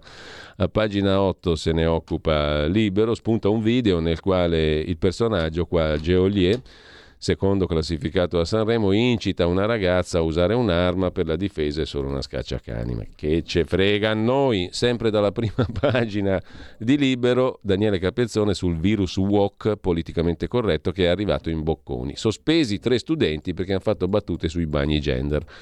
Il sindaco Sala intanto ha deciso che la destra fa paurissima. Il sindaco Sala non riesce più a dormire, ci racconta Pietro Senaldi, perché la destra gli fa paurissima o paurissima della destra, il superlativo assoluto del sostantivo, una meraviglia, fantastico, neanche i bambini dell'asilo, ma comunque il sindaco, sfiancato da preoccupazioni e dossier, ammette di lavorare con fatica. Eh, intanto chiudiamo la prima pagina di libro con Santoro, inteso come Michele che fa la sua lista per le europee, si chiamerà Pace, Terra e Dignità, TKP, e la Salis Corra con me, invoca Santoro. Via l'inchiesta Covid, Speranza li definisce squadristi e l'intervista all'ambasciatore israeliano in Vaticano, chiude la prima pagina di libro, assai interessante, Fausto Cariotti lo intervista, la Santa Sede non parli soltanto di Gaza, dice l'ambasciatore di Israele presso la Santa Sede. Parla solo di Gaza il Papa e non vede l'Iran, dice l'ambasciatore israeliano che replica al cardinale Parolin che ha detto che è sproporzionata la risposta israeliana al massacro di Hamas. C'è un deficit di empatia verso il nostro popolo, dice l'ambasciatore Rafael Schutz. Il linguaggio dei portavoce vaticani, che parlano di guerra nella striscia, rivela un certo atteggiamento. Guerra, il conflitto vero è quello contro Israele, attaccato da quattro fronti sotto la regia dell'Iran. Silenzio, silenzio sui massacri nei kibbutz e sui nostri sfollati, che crea la convinzione che tutto ciò non interessi. L'intervista a pagina 1 e a pagina 5 di Libero. Dopodiché lasciamo libero, andiamo velocemente a vedere anche la prima pagina, se ci arriviamo, di Italia Oggi, eccola qui, operazioni criptotracciate, è il titolo d'apertura che poi approfondito a pagina 23 riguarda le operazioni in criptovaluta, saranno tracciate allo stesso modo dei bonifici tradizionali effettuati attraverso un conto corrente. Le operazioni in criptovaluta dovranno essere accompagnate dai dati di chi invia e riceve la somma per individuare e indagare casi di riciclaggio o finanziamento del terrorismo. Regolata inoltre l'emissione di criptoattività e gli obblighi di chi offre servizi. Lo prevede la legge di delegazione europea che è stata approvata ieri in via definitiva e che riguarda non pochi operatori, tra l'altro. Per i vescovi del meridione d'Italia invece l'autonomia regionale e la secessione dei ricchi e delle aree ricche. Anche la Chiesa scende in campo sull'autonomia differenziata, vescovi del sud decisamente contrari. Il presidente della CEI, cardinale Zuppi, è meno drastico ma ha anche lui dubbi e timori. Insomma la Chiesa è contro l'autonomia delle regioni. E a chiudere diritto e rovescio la nota il corsivo del direttore Magnaschi a 30 anni dalla scomparsa di Gianni Agnelli è ancora in corso anzi più che mai la battaglia fra i suoi eredi, in particolare Margherita, figlia di Gianni Agnelli, e i suoi tre figli, che Margherita ha avuto da Alain Elkan, cioè John Lapo e Ginevra. Anche per Leonardo del Vecchio, Luxottica, il passaggio testamentario continua a non essere concluso. I suoi sei figli non hanno ancora trovato intesa sull'eredità. Acque agitate in casa Esselunga fra gli eredi delle due famiglie del capostipite, che oggi si scontrano anche con dei libri.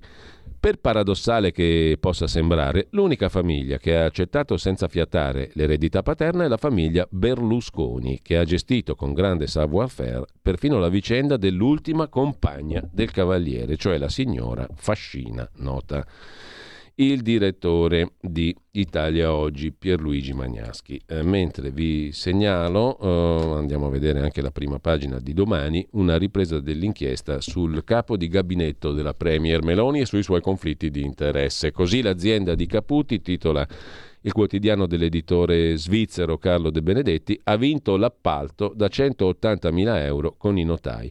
La società di famiglia, amministrata da un trust, si è aggiudicata una gara bandita dal Consiglio del Notariato, che è un organismo vigilato dal Ministero di Giustizia. Il capo di gabinetto della Premier Meloni, Caputi, uomo di Gianfranco Fini peraltro da tempo e tempo, risulta tuttora consulente dell'ente autonomo. Un appalto da 120.000 euro possono diventare 180.000 rischia di mettere in imbarazzo Palazzo Chigi. La storia che domani racconta svela una trama che porta ancora a Gaetano Caputi, burocrate di lungo corso che Giorgia Meloni ha scelto come capo di gabinetto della Presidenza del Consiglio. In due articoli, pubblicati nei giorni scorsi, domani ha ricostruito affari e incarichi di Caputi. La nuova puntata parte dal luglio del 23. Una SRL di famiglia vince una gara bandita dal Consiglio nazionale notariato, ente pubblico autonomo, vigilato dal Ministero di Giustizia. I conflitti di interessi del capo di gabinetto della Premier Meloni in prima pagina su domani. Sul sole 24 ore invece le proroghe per tasse, mutui, scuola, con la rottamazione caccia a 5,4 miliardi, le commissioni affari costituzionali e bilancio della Camera hanno dato il via libera al mille proroghe che arriva in aula. Il governo ha preannunciato la fiducia, nel provvedimento spiccano misure fiscali con la riapertura dei termini per il pagamento delle prime tre rate della rottamazione quater per raccogliere 5 miliardi e 400 milioni e poi la manovra sull'IRPEF agricola. Il taglio andrà a beneficio di 9 aziende su 10. Per i medici subito lo scudo penale, ma la riforma partirà dal 25. E intanto vediamo anche il foglio. Schlein e Meloni, scrive il direttore Cerasa, è la storia di una coppia a sorpresa che dialoga, le due dialogano più delle attese, ma che quando unisce i cuori gioca con la demagogia. Non fate troppo le demagoghe su Israele. Parla Antonio Tajani col foglio, Trump per noi non è un riferimento, non è un riferimento per Forza Italia. E poi ancora Giuliano Ferrara, cessate il fuoco, terroristi di Hamas. Sanremo propone e Roma dispone. Quindi va bene l'accordo fra Schlein e Meloni, ma è curioso che nel paese delle canzonette, l'Italia, nessuno in Parlamento chieda mai tregue umanitarie ai palestinesi. Ancora in primo piano sul foglio le idi di Salvini. Salvini si riavvicina a Conte, vuole liberarsi di Giorgetti, la Lega dice siamo l'UDC. L'ombra di Federica, racconta impareggiabilmente con un gran brio. Caruso in prima pagina sul foglio di oggi. Si scambiano cassa depositi e prestiti come i baci perugina. Salvini fa eleggere un deputato dei 5 Stelle alla commissione di vigilanza cassa depositi.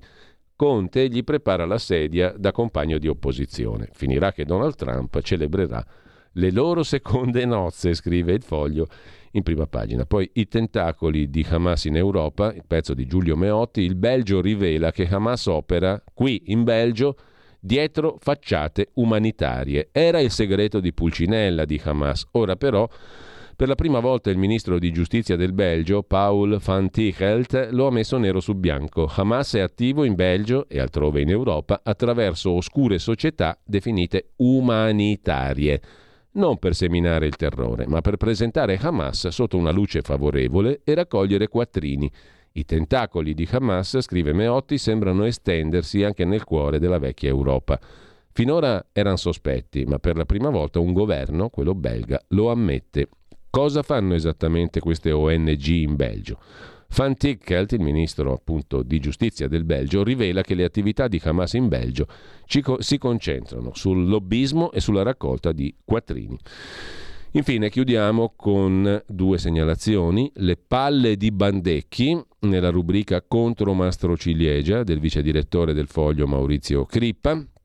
Bandecchi è il sindaco definito fascista di Terni e già fondatore dell'Unicusano. Altro che Gali che le canta chiare a Israele, ma fiutando l'aria di piazza e il conformismo eh, copyright Francesco Merlo eh, e soprattutto altro che arrivano le destre. Ecco il nuovo Mussolini che viene da Terni, scrive Crippa. L'ex sindaco Umbro, testè dimessosi, in odore di marciatore su Roma, si dimostra invece un paladino di libertà, un vero anticonformista.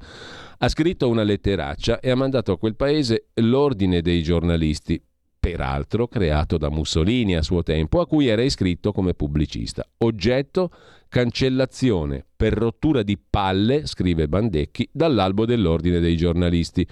Al quarto procedimento disciplinare non ne poteva più. Sarei lieto, entusiasta di poter uscire dall'ordine dei giornalisti, scrive Bandecchi, dato che tale ordine non rappresenta la libertà di espressione e di idee, tantomeno di linguaggio. Trovo altresì inquietante apprendere che la libertà del pensiero sia vincolata dall'ordine costituito. Detto ciò, siccome non ho tempo da perdere con voi ogni due mesi, vi pregherei di cancellarmi immediatamente. Dunque, commenta Crippa, è mussoliniano lui o è assai meno conformista di tanti che lisciano il pelo all'ovvio appena hanno un microfono sotto i denti? Vedi Gali. L'Andreas Version di Andrea Marcenaro chiude la prima pagina del foglio. Una cosa sarà arrivare a una tregua anche parziale tra Geolier, Gali, D'Argent D'Amico, Mara Venier e tra di loro e tra loro e quant'altri e di tutti con la RAI. Tutt'altra faccenda sarà liberare Schlein e Meloni con quant'altri dalla condizione di ostaggi nelle mani di 40 milioni di barbari spettatori di Sanremo solo ieri, ma destinati a variare da domani in altrettanto barbari elettori nei tunnel per Bruxelles. Bella sintesi, fantastica, del miglior Marcenaro. Mentre il manifesto, il quotidiano comunista, apre con una denunzia contro l'esercito israeliano. Guardate che infami le vite degli altri. Soldi rubati, case saccheggiate, scrive il manifesto, video su TikTok con il bottino, Gaza e Cisgiordania, soldati di Tel Aviv depredano le case dei palestinesi. Israele non si ferma, escalation al confine col Libano, scontro anche con il Vaticano.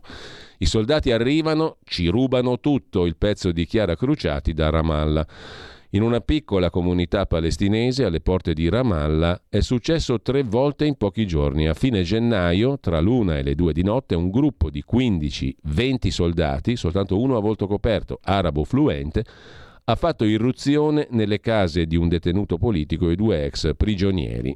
Accade spesso, ma stavolta il motivo era diverso. Arrivano, ci rubano tutto, denunciano i palestinesi, cioè gli israeliani, i soldati israeliani fanno bottino delle eh, case degli altri, dei palestinesi, soldati israeliani e il loro bottino nelle foto di alcuni video fatti a Gaza e in Cisgiordania e diffusi sui social media e da Al Jazeera, rilanciati oggi da Il Manifesto. Dal manifesto però torniamo ad avvenire perché abbiamo finito le prime pagine. Vi segnalo l'articolo di Nello Scavo a pagina 11 sul Nagorno-Karabakh o Artsakh in lingua armena, l'operazione ritorno degli Azeri occupare le case, quelle là erano le case dei palestinesi denunciate come oggetto di preda e di predazione da parte dei soldati israeliani sul manifesto, su Avvenire invece si racconta un'altra storia, occupare le case dei cristiani scacciati dall'Arzak. Sono già partiti i cantieri per le autostrade, perfino per un aeroporto.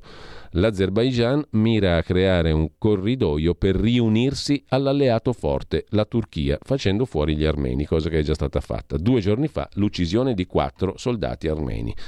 Occupare le case dei cristiani scacciati. Come vi suona questa frase? Ne hanno parlato in pochissimi, tra cui gli amici di Tempi, il cui direttore avremo oggi, come sempre, il giovedì alle 9.15, Emanuele Boffi. Vi segnalo, peraltro, tra gli articoli degni di nota oggi, anche se sono già le 8.54, andiamo di corsa, io ve li segnalo, voi li recupererete da par vostro, l'ultima notte di Borsellino, Paolo, e quell'appalto insanguinato, pagina 4 de Il Giornale, Felice Manti. Prima di morire, Borsellino lesse il dossier su un imprenditore vittima dei boss. Lavorava al rapporto dei ROS su mafia e imprese? La desecretazione voluta dalla Presidente della Commissione antimafia Colosimo. Falcone voleva indagini serie sul fenomeno che invece vennero archiviate. C'è una sfilza di documenti inediti che riscrivono la storia della morte di Paolo Borsellino. È merito della Commissione antimafia e del presidente Chiara Colosimo, Fratelli d'Italia, che ha deciso di declassificare e rendere pubblici verbali, manoscritti e un appunto riservato. Così oggi si può tentare di far luce sulla morte di Paolo Borsellino. Lasciamo il giornale, torniamo ad avvenire. Il governo promette la riforma dell'ISEE, focus sul peso della prima casa e dell'assegno, staremo a vedere se diventerà più giusto l'ISEE, cosa che oggi è discutibile, mentre c'è un'intera pagina del Corriere della Sera, pagina 8, sulla commissione d'inchiesta Covid. Bagar in aula con Conte e Speranza, una deputata di Fratelli d'Italia li definisce condannati, loro insorgono siete squadristi, sì del centrodestra e di Italia Viva eh, e poi il mille proroghe con lo scudo erariale per tutto il 2024 e l'allarme della Corte dei Conti. Così rischiamo sprechi e malaffare. La misura è per gli amministratori pubblici. Avranno altri sei mesi di scudo erariale. La loro responsabilità contabile in caso di colpa grave sarà limitata fino alla fine del 2024 e non più fino al 30 giugno 2024. Vi segnalo sulla stampa, a pagina 5, un'intervista al ministro dell'Agricoltura Francesco Lollobrigida. Gli elettori puniscono chi divide. Bella la sfida Giorgia Elli in Europa. Gli attacchi di Salvini? Fini pagò la rottura con Berlusconi, stai attento Matteo. Gli agricoltori chiedevano uno sforzo in più. Con Leo e Giorgetti abbiamo trovato le risorse. Il dialogo Meloni-Schlein non è consociativo, parlano alla luce del sole, non col favore delle tenebre come l'orrido Giuseppi. Non mi candiderò alle europee, non è necessario, abbiamo liste competitive. Intanto l'amministratore delegato della RAI sotto scorta per il caso Gali, minacciato di morte, l'amministratore Sergio, la sinistra esalta i rapper pro Gaza e lincia il suo Fassino, scrive il giornale. Dal giornale torniamo al Corriere perché c'è un'intera pagina dedicata alla questione del terzo mandato su cui la Lega non va d'accordo con gli alleati, Fratelli d'Italia e Forza Italia. I sindaci del PD sono però contro il no dei vertici. Loro sarebbero e come anche i sindaci del PD per il terzo mandato, come vuole eh, la Lega. Sul premierato la proposta di Marcello Pera, in Costituzione uno statuto e un capo per l'opposizione. L'intervista a Giulio Tremonti, le democrazie sono deboli, per questo voterò l'elezione diretta del Premier. Dopo la crisi, Europa più unita, più Europa. Da un male come le guerre potrà venire un bene. Già nel 99 io e Urbani eravamo per il cancellierato alla tedesca, ora bene il premierato. Intanto caso la russa junior, sulla vittima tracce di droga dello stupro, ma la difesa del figlio del Presidente del Senato dice l'ipotesi è irreale. Qualcuno avrebbe fatto assumere droga dello stupro alla ragazza che ha denunciato di aver subito rapporti sessuali a sua insaputa da Leonardo La Russa e Tommaso Gilardoni. Una perizia ha accertato che la droga dello stupro, che fa perdere la volontà, le è stata somministrata in un periodo compatibile con quello in cui sarebbe stata violentata a casa del presidente del Senato Ignazio La Russa a Milano da suo figlio, dal figlio del presidente. Le conclusioni delle analisi sono state depositate dal legale della giovane. La difesa di La Russa Junior dice l'ipotesi è irreale. Su Repubblica ci sono invece le carte un, per un altro processo che coinvolge un altro leader, Beppe Grillo, suo figlio, i verbali di Silvia, la ragazza che dice di essere stata violentata, contro Grillo e gli amici. La vodka e poi stuprata da tutte e quattro. Mi hanno dato un beverone, non sentivo più il mio corpo, anche in questo caso. Loro si chiamavano per nome, sentivo tante mani su di me, non riuscivo a divincolarmi. Sono cascata in avanti, ho avuto un blackout. Lasciamo Repubblica con il miracolo di Taurianova. In paese non c'è nemmeno la biblioteca, ma con la Lega Durigon diventa capitale del libro Denunzia Repubblica. Il sottosegretario Durigon aveva anticipato la vittoria di Taurianova, capitale del libro 2024 in Calabria prima ancora che fosse uscito l'annuncio ufficiale. I sindaci dei comuni che hanno perso chiedono al ministro San Giuliano la sospensione della procedura di proclamazione. Il sindaco di Taurianova, Roy Biasi, 15.000 abitanti, festeggia la vittoria che vale 500.000 euro perché i valori sono importanti, 500.000 euro di rimborsi spese. Un paese senza biblioteca diventa la capitale del libro, questo è divertente per così dire. Mentre lasciamo la rassegna stampa, per il momento sono le 8.59, tra pochissimo il Qui Parlamento Senato con il senatore Marco Dreosto. Stai ascoltando Radio Libertà. La tua voce libera, senza filtri né censura. La tua radio.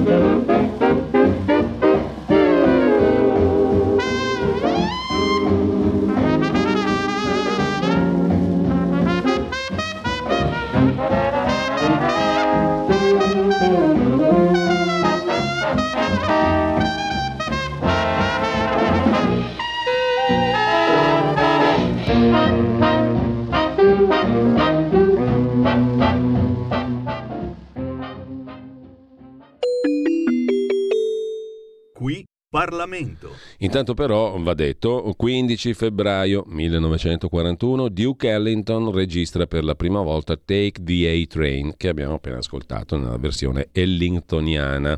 Giusto appunto, questo per i fanatici. Sono tantissimi del calendario musicale di oggi. Detto questo entriamo direttamente nella nostra rubrica in collaborazione con il gruppo della Lega al Senato. Abbiamo con noi, come vi dicevo poco fa, Marco Dreosto senatore leghista, segretario della Commissione Esteri del Senato, componente della Commissione Bilancio e vicepresidente della Commissione di inchiesta sulle condizioni del lavoro in Italia, sullo sfruttamento e la sicurezza nei luoghi di lavoro.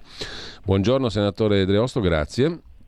Buongiorno e grazie dell'invito. Questa mattina parliamo di protocollo Italia-Albania perché mi sembra proprio stamani alle 10 prosegue la discussione in aula di, questa, eh, di questo protocollo Italia-Albania, della ratifica e dell'esecuzione del protocollo per eh, rafforzare la collaborazione tra i due paesi sulla questione dei migranti. No?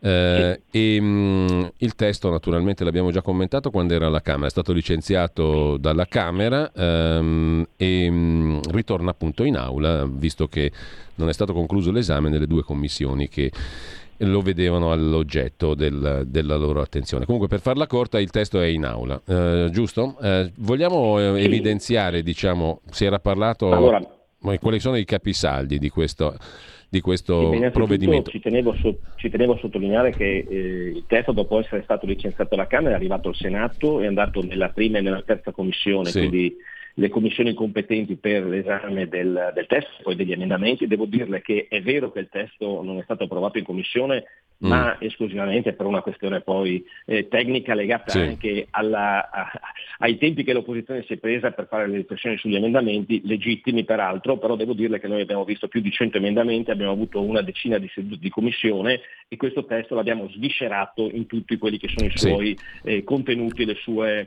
prerogative. Mm. Oggi, come lei ha detto giustamente, va in Senato per l'approvazione definitiva, tra eh, un'ora parte la discussione sì. sulle dichiarazioni di voto e poi per votato e eh, questo diventerà sostanzialmente un accordo ratificato eh, dalle Camere e quindi operativo nel contenuto legislativo. Poi ovviamente ci saranno da eh, applicare tutte quelle che sono mm. le eh, parti più disciplinari legate effettivamente eh, all'accordo stesso che daranno atto, come ha detto giustamente lei, a, questa, mm. a, questa, a, questo documento. Devo dirle che qui sostanzialmente c'è la grande opportunità di una forte collaborazione tra l'Italia e l'Albania, che voglio ricordare, questo mi dispiace perché qualcuno l'ha anche in aula l'ha paragonato a un paese del, tra virgolette, del terzo mondo, ma è un paese che fa parte della Nato e del Consiglio d'Europa, è un paese che è partner internazionale non solo dell'Italia, è un, è un, paese che evidentemente ha dato la sua disponibilità, nonostante ci sia un governo, un primo ministro di sinistra, eh, socialista, eh, di collaborare con il nostro paese per la gestione della problematica migranti un tema che prevede, come, come previsto nel testo, eh, che in Albania sì. possono essere eh, ricoverati in forma temporanea fino a 3.000 migranti eh, con tutta una serie di casisti di, pre- di prerogative, applicando la giurisdizione italiana, come peraltro previsto anche dal codice penale del nostro Paese, e nel rispetto soprattutto delle norme europee, perché come ha sottolineato anche la commissaria Johansson, il diritto dell'Unione Europea in questo caso non è applicabile perché siamo al di fuori della, dell'Unione Europea e quindi la Commissione Europea attraverso il proprio ufficio legale non ha ravvisato nessuna eh, mm. violazione di quello che è il diritto comunitario. E, e va aggiunto questo... la Corte Costituzionale albanese che molti dicevano lo boccerà, invece l'ha approvato. Esatto, detto questo è un accordo, guardi, che da alcuni paesi è già stato preso ad esempio per una collaborazione che permetta l'identificazione dei migranti, poi se ovviamente hanno diritto al, eh, al ricovero umanitario arriveranno in Europa, se non ne hanno diritto ovviamente potranno essere rimpatriati nel loro paese, ora tra l'altro c'è proprio una, una, direttiva comunitaria che è stata approvata eh, nei, nei, nei, giorni scorsi, ieri, un, un, nuovo protocollo sui migranti che sostanzialmente prevede tra l'altro nel caso in cui siano identificati anche alla frontiera migranti che palesemente non hanno il diritto di ospitalità, di asilo, di poterli eh, identificare sì. entro sette giorni poterli rispedire. Quindi eh, direi che andiamo nella giusta direzione e eh, ci tengo a sottolineare che alcuni hanno detto che questo caso potrebbe fare davvero scuola a livello di ecco, Unione Europea. Senatore Dreosto, mi permetto di fare qualche osservazione così poi lei ci chiarisce ancora più il merito del provvedimento. Uh, se non sbaglio, tutte le attività di verifica, se i migranti abbiano o no uh, diritto ad essere accolti, sono in capo alla Prefettura e alla Questura di Roma, oltre che alle commissioni territoriali per il riconoscimento della protezione internazionale dei migranti di Roma. No? Eh, esatto. Bisognerà creare tutte le strutture burocratiche conseguenti, un nucleo di coordinamento, un nucleo di polizia giudiziaria, penitenziaria, oltre agli uffici di questura e prefettura, provveditore dell'amministrazione penitenziaria, speciali uffici di sanità marittima, eccetera, eccetera. Allora, mi viene alla mente che abbiamo sentito noi qui recentemente a Radio Libertà su questo tema Luca Ricolfi, no? eh, che come sempre molto pragmatico ha detto questo è un accordo di principio ottimo, però poi bisogna vedere vedere come verrà tradotto in pratica, cioè quante persone dovranno lavorare per vedere, per smaltire 3.000 domande al mese. Ce la si fa a smaltire 3.000 domande al mese? E la struttura burocratica appunto che dobbiamo costruire, ce l'abbiamo? Uh, quante, quanto grossa sarà? Quante, quanto ci costerà? Quante persone dovremo assumere? Cioè la traducibilità guardi, in pratica, sì. diciamo. No, ma è ecco. chiaro, è chiaro, è chiaro, è chiaro. Guardi, eh, qui non siamo a, eh, a dire o, o, a promettere che questo accordo sarà un accordo che ci permetterà di arrivare al regime in eh, fase operativa domani mattina. È un percorso ovviamente un processo che sicuramente è lungo e complicato, anche dal punto di vista economico è impegnativo, non di meno, non di più di quanto lo sarebbe stato sì, eh, istituendo, istituendo, esatto una, una situazione analoga nel nostro paese, però guardi qui la novità sta soprattutto nella sperimentazione di, una, ehm, eh, di, un accordo che permette la gestione dei migranti in forma diversa. Quindi io penso che quando uno Stato è lungimirante e vuole soprattutto investire in qualcosa che possa essere poi diventare effettivamente operativo per il futuro, deve fare questo tipo di valutazioni. Vede, ci hanno accusato, come le dicevo prima, mm. di mandare i migranti in Albania, come se l'Albania fosse un paese, voglio ripeterlo, ma non lo penso assolutamente da terzo mondo. Beh, qui noi eh, dovremmo pensare anche anche di avere ai, ai limiti della frontiera europea, quindi in paesi che non sono in Unione Europea, delle situazioni per la verifica dei migranti. Questo è un primo inizio. Sicuramente serviranno tutto quello che lei ha detto, quindi le strutture economiche e burocratiche anche dal punto di vista del personale ed è impegnativo, siamo ben mm. consci. Mm. Però mai cominciamo a valutare quali possono essere le alternative di gestione dei migranti al di fuori dei confini dell'Unione Europea mai avremo conscia la possibilità, se effettivamente la, la, la, la, conoscenza se è possibile effettivamente farlo o se invece è una cosa difficilissima da, da gestire. Quindi questo è un primo esperimento e come le dico, l'Unione sì. Europea, molti paesi dell'Unione Europea guardano con attenzione a questo protocollo proprio perché è innovativo nella sua, nella sua dinamica. E tra l'altro appunto è stato anche, se per certi versi, anticipato per esempio dalla Gran Bretagna, no? prima ancora che da altri stati dell'Europa che guardano al modello albanese. La Gran Bretagna aveva individuato una modalità analoga, a prescindere che sia il Ruanda o altro lo stato eh, in questione, però il concetto era analizziamo le domande in una sede diversa da quella del territorio che dovrebbe recepire i migranti, no? Non c'è niente di eh, illegale in questo, non c'è niente di strano. No, mm. no, non esiste assolutamente nulla di illegale. Guardi, noi dobbiamo un percorso, dobbiamo fare un percorso. Questa, questa iniziativa si aggancia perfettamente al piano Mattei. Il piano Mattei, guardi che la Lega lo sosteneva eh, in anni non sospetti, anzi allora ci prendevano in giro quando noi dicevamo aiutiamoli a casa loro, ha un sano principio, guardi, che non l'ha detto un leghista, ma l'ha detto Giovanni Paolo II, che è il diritto di non migrare, il diritto di poter crescere la propria famiglia, il proprio benessere sul proprio territorio. Noi dobbiamo arrivare a questo obiettivo, noi miriamo a questo obiettivo e questo lo si può fare solo attraverso tutta una serie di strumenti, tutta una serie di iniziative che vanno dal protocollo che abbiamo fatto con Albania fino al piano Mattei. Cose facili? No. Cose che si raggiungono domani mattina no, però come diceva De Gasperi uno statista deve guardare sempre al, al, al, al, futuro e non alle prossime elezioni, quindi l'obiettivo è quello di darsi dei tempi medio-lunghi per arrivare ad un, un, un processo ed un percorso che, che, che, porti dei frutti, come dicevo con l'obiettivo poi finale di dare un'opportunità economica, sociale e di vita a queste persone nei loro paesi. Chiaro, eh, le rubo ancora due minuti, senatore Dreosto, perché esulo da questo tema, adesso il Senato si occuperà a partire da stamani di ratificare appunto, cioè di approvare protocollo Italia-Albania, magari lo ricommenteremo una volta approvato.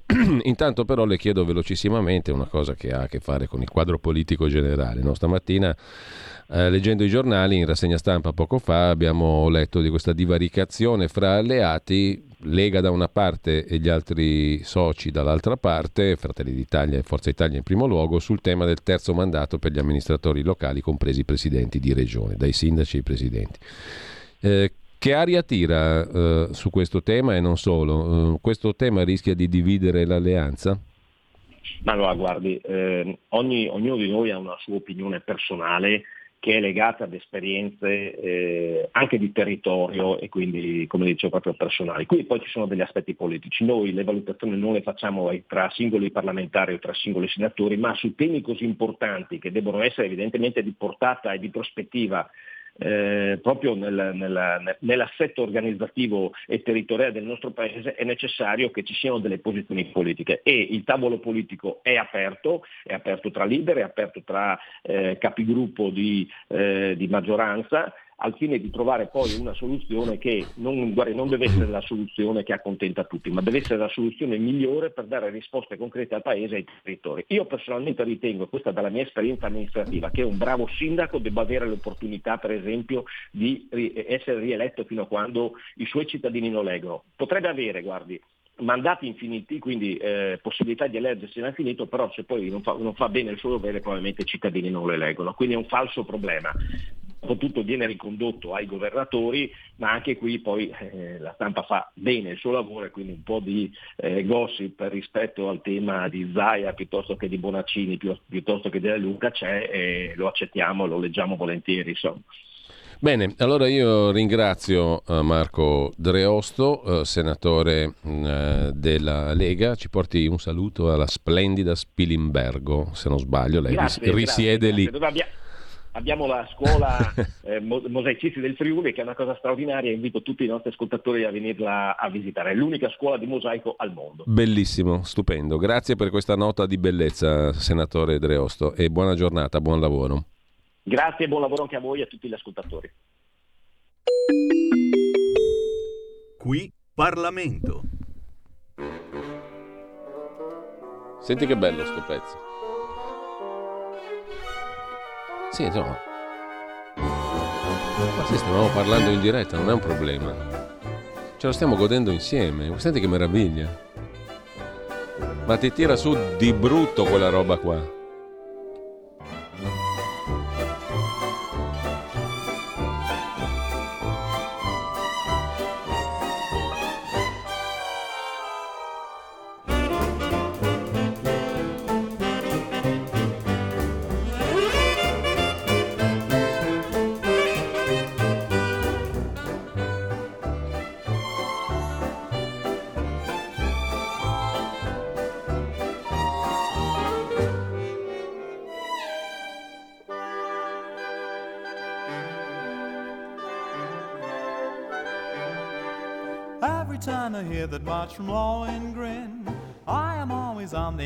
Looking in.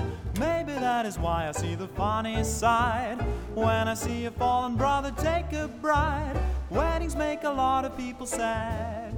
But if you're not the groom, they're not so bad. Another bride, another Jew, another son, my honeymoon, another season, another reason for making whoopee. Yeah, for making whoopee. A lot of shoes, a lot of rice. The groom is nervous, he answers twice. He's really killing, but he's so willing to make whoopee. Yeah, making whoopee. Picture a little love nest down where the roses cling. Picture the same sweet love nest. Think what a year can bring. He's washing dishes and baby clothes. He's so ambitious, he even sews. But don't forget, folks, that's what you get, folks. Una finestra sul mondo, il mensile Tempi. Oh,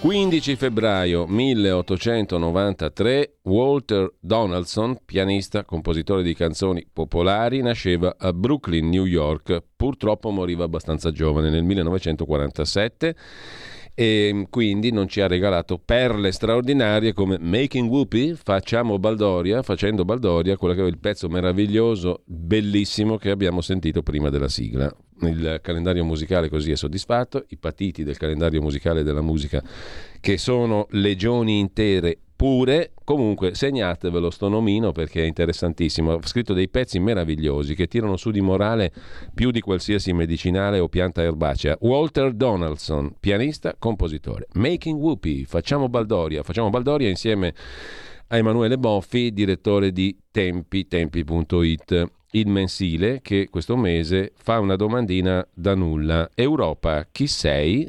ed è in copertina sotto forma di punto interrogativo con tutte le belle bandiere dell'Unione Europea e degli Stati membri. Non ci manca la gente che fa la morale, ma il morale per difendere ciò che siamo. Una bellissima intervista, ne abbiamo parlato anche la settimana scorsa, di Rodolfo Casadei al filosofo francese Rémy Bragg sulla crisi di identità europea in vista del voto di giugno per il Parlamento. Eh, l'ho fatta lunga, buongiorno Emanuele e grazie buongiorno, per essere con noi. Buongiorno. buongiorno a tutti. Allora, Tempi apre la sua homepage questa mattina con un altro articolo di Rodolfo Casadei che concorda con Marco Travaglio, uh, mi sembra. Eh. Dobbiamo ridere su Trump che scarica la Nato, mica troppo, perché l'Europa avrebbe un'opportunità cogliere le parole e l'orientamento di Donald Trump, cioè andate un po' a quel paese, come un'occasione per darsi finalmente un'autonomia, mh? Hm? per essere qualcosa di, di, proprio, di suo l'Europa. Ne avrà un disperato bisogno chiunque sarà il prossimo presidente americano, recita il sommario dell'articolo di Rodolfo Casadei. Un'opportunità, insomma, no? Anche Travaglio l'ha scritto così sul fatto l'altro giorno, hai visto, no, Emanuele? Sì, cioè ecco, bisogna un attimo mettere insieme tutti i pezzi e capire, perché oltre diciamo, a quello che ha detto Trump, ovviamente noi lo sappiamo che sono in campagna elettorale Trump e Biden e quindi tutto quello che dicono serve come eh, dire... Ascolta Emanuele, ti interrompo subito perché a me francamente adesso al di là delle battute no, e nel pieno rispetto della persona umana, questo lo faccio come premessa, però vedere Biden, diciamo, barcollante in quel modo, concettualmente confuso, che confonde i nomi dei presidenti, che è in evidente crisi, diciamo, eh, neurologica, a me mi inquietano un poco. E sempre, ripeto, Beh. non voglio fare ironia, eh, sia ben chiaro, però diciamo un ruolo di quel genere, cioè, chi comanda in America oggi? Eh, inquieta, inquieta, te, inquieta me, inquieta tutti e adesso inquieta anche i democratici perché sempre di più anche loro si pongono la domanda di che cosa fare da qui a novembre. No? Infatti come tu avrai letto appunto ci sono tante ipotesi in campo. Eh, sì, è ritornato perfino la... un mezzo fantasma come Kamala Harris.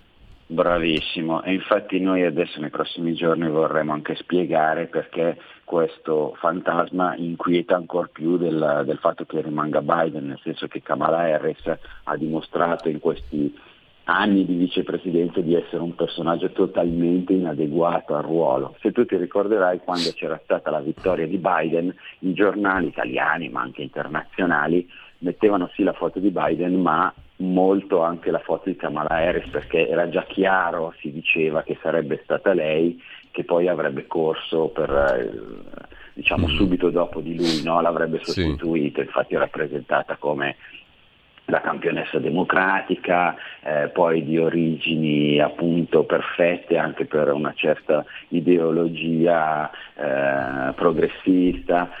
Invece poi dopo in tutti questi anni si è sempre più dimostrata inadeguata al ruolo, le poche cose che le hanno fatto fare le ha fatte male e quindi oggi nessuno pensa che lei possa essere la persona adatta a sostituirlo. Mm.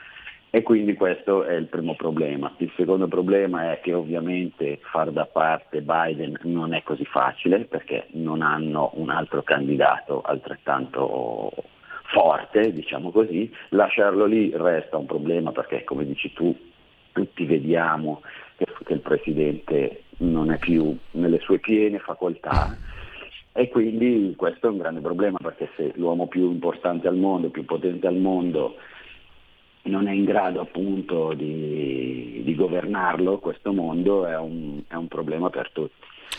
E Poi non lo so, magari è meglio il commissariamento di fatto, magari c'è gente più assennata di lui dietro le quinte che governa veramente, però tutto questo manca di trasparenza. Sì, c'è, c'è, tutto questo problema e c'è il problema, diciamo così, che eh, tutti sappiamo che anche Trump è un personaggio, diciamo così, mm. particolare, no? Eh è una parola delicata. No, poi tra l'altro Però... una, una, nazione che ha sempre avuto il mito della gioventù si vede due candidati sugli 80 e passa. Sì, anche questo è l'altro grande, l'altro grande problema, cioè comunque abbiamo due candidati molto molto anziani, eh, però non è che sono usciti altri personaggi capaci di contendere diciamo così, il, il, consenso popolare, l'abbiamo visto anche tra i repubblicani, si è parlato molto di, anche di altri candidati, ma poi abbiamo visto che Trump li ha sbaragliati, cioè mm. Non c'è stata partita. Ecco, no? però qua cioè... torniamo al ragionamento di Casadei che dice ma in fondo questa qui è un'opportunità per l'Europa, no? Per darsi una... Anche, c'è già anche Giulio Tremonti in un'intervista stamattina dice più o meno la stessa sì, cosa. Sì, Diamo è un'opportunità una... un, po' eh. imposta, diciamo sì, così, sì. no? Perché, eh, allora no, dicevo appunto nella premessa che comunque dobbiamo tener conto del fatto che sono in campagna elettorale e questo è sempre importante perché in campagna elettorale si dicono poi delle cose e poi dopo alla prova dei fatti la realtà ti costringe anche a compromessi. Però certamente, come dice anche Casadei, esiste un problema in questo caso che riguarda indirettamente Trump, ma che riguarda noi, e cioè che noi Europa dobbiamo decidere un po' da che parte stare, no? mm. Cioè o comunque dobbiamo soprattutto decidere se eh, ci basterà sempre essere protetti dal, dall'ombrello americano oppure se anche noi dobbiamo essere un po' più coraggiosi e anche dal punto di vista militare preparati a un possibile scontro, perché i segnali di scontro ci sono, stanno aumentando, sono sempre più frequenti, non penso soltanto all'Ucraina o a Israele, penso anche al fatto che comunque la Cina si sta armando sempre di più, ci sono i fronti come ad esempio quello di Taiwan che sono sempre lì e che potrebbero prima o poi eh, scoppiare. E quindi l'Europa deve decidere che cosa fare, non può sempre solo aspettare che l'America diciamo così, lo protegga, soprattutto con un presidente come Trump che come si vede, come ha dichiarato, eh, potrebbe come dire, un po' più ritirarsi e come fa notare giustamente Casadei non è soltanto quello che ha fatto Trump, cioè perché prima di lui Obama in Afghanistan e, e anche Biden eh, sono, eh, scusa, scusa, Obama con l'Iran e eh, Biden con l'Afghanistan si sono ritirati. Quindi a questo punto noi europei cosa facciamo? Come ci comportiamo? Quindi è un'opportunità in questo senso, un'opportunità imposta dalle circostanze storiche. Un nuovo ordine mondiale si dovrà prima o poi trovare e l'Europa non può non sedersi al tavolo, ma per sedersi al tavolo deve, deve essere armata perché così funziona la politica. Ecco, Emanuele, a proposito di scenario internazionale, poi veniamo parzialmente anche a quello domestico, perché tu ti sei occupato di nuovo uh, con un tuo articolo in home page stamani della questione delle leggi regionali sulla fine della vita, no? Poi ne parliamo, però mi ha colpito stamani un titolo di avvenire che è un po' un uh, fiore nel deserto, diciamo così, sulla questione che noi abbiamo ben affrontato, soprattutto voi avete ben affrontato, Tempi è sempre stata molto attenta a questo, dell'Arsacco, Nagorno-Karabakh. abbiamo parlato e voi avete documentato benissimo, anche con un video impressionante, diciamo, no? uh, dell'esodo di 120.000 armeni dalla loro terra natia, una delle loro terre madri, diciamo così, quella appunto dell'Artsakh in lingua armena, Nagorno-Karabakh in lingua azera. Ebbene, oggi titola Avvenire Operazione Ritorno degli Azeri in quei territori. Occupare le case dei cristiani scacciati, che è una frase terrificante. Hm? Però voi l'avevate documentata da sempre questa questione, no? Ora non ne parla nessuno, io ho colto questo titolo di Avvenire oggi, ma è un una tantum. Certo non per tempi, ripeto, perché tempi ha una costante attenzione su questo tema però non se ne parla, continua a essere un tema trascurato. Occupare le case dei cristiani scacciati è terrificante, questo è un genocidio. Eh? Qualcuno ha parlato di genocidio forse a sproposito, più o meno a proposito, tutto è, diciamo, c'è, c'è polemica su questo, però questo qui è senza dubbio un genocidio, o no? Ah, un genocidio ci, ci fu sicuramente cent'anni fa, come abbiamo ora tante volte raccontato, e appunto anche allora si occupavano le case dei cristiani che erano stati cacciati. Quindi da questo punto di vista c'è una grande somiglianza. Ma sta avvenendo soprattutto quello che noi eh, abbiamo più volte scritto e che temevamo, e che cioè una volta che è stato conquistato l'Arsacca gli azeri non si sarebbero fermati. Come ha sempre mm. detto, secondo me con grande lungimiranza, anche Antonio Aslan, dopo l'Arsacca toccherà l'Armenia. Ah, sì. E già ci sono segnali da questo punto di vista, perché l'Armenia che ha sempre goduto... Ma il, progetto diciamo è quello di della... creare il famoso corridoio per riunirsi alla Turchia e cancellare anche l'Armenia a quel punto, non solo l'Arsacca. Eh certo, Eh certo, e quello avverrà anche perché appunto la Russia che, sempre, che aveva rapporti bilaterali sia con gli azeri che con gli armeni in questo caso è impegnata su altri fronti e quindi sta sostanzialmente abbandonando l'Armenia. L'Armenia non è protetta neanche dall'Europa e a questo punto si trova isolata, è un facile boccone. Ora, tutto può accadere, però diciamo così che i segnali sono sempre di più in quella direzione no? e quindi io capisco molto anche diciamo così, la preoccupazione di chi oggi vive in Armenia, non soltanto l'Artsakh che ormai diciamo, è andata, no? per dirla in maniera popolare, cioè una mm. storia uh, finita, sì. eh, finita male. Eh, adesso il vero problema è l'Armenia, cosa succederà all'Armenia? Perché appunto gli azeri e i turchi hanno capito che né la Russia né l'Europa li difendono e quindi diciamo così allora, Emanuele, le loro mire si fanno sempre più pressanti. Dobbiamo salutarci qua, consiglio agli ascoltatori e alle ascoltatrici di andare su tempi.it e leggersi il tuo pezzo sull'imbroglio delle leggi regionali sulla fine della vita. In Emilia Romagna il governatore Bonaccini ha trovato la scorciatoia per approvare il suicidio assistito e tu parli con Valentina Castaldini, la consigliera che farà ricorso al TAR che parla di delibera pasticciata e scritta in fretta. Poi ne riparliamo magari la prossima settimana, ma intanto potete leggervi il pezzo eh, di Emanuele Boffi su tempi.it. Emanuele, grazie e buona giornata, buona fine settimana. Grazie e buona giornata a tutti. Allora, Walter Donaldson, abbiamo sentito prima Far Baldoria, Making Whoopi, adesso sentiamo My Blue Heaven, un'altra perla meravigliosa. Vi ricordo che oggi, 15 febbraio 1905, nasceva anche Harold Harlan. Chi è? Se vi dico i titoli delle sue canzoni sapete benissimo. Over the Rainbow e Stormy Weather, solo per dirne due. Harold Harlan.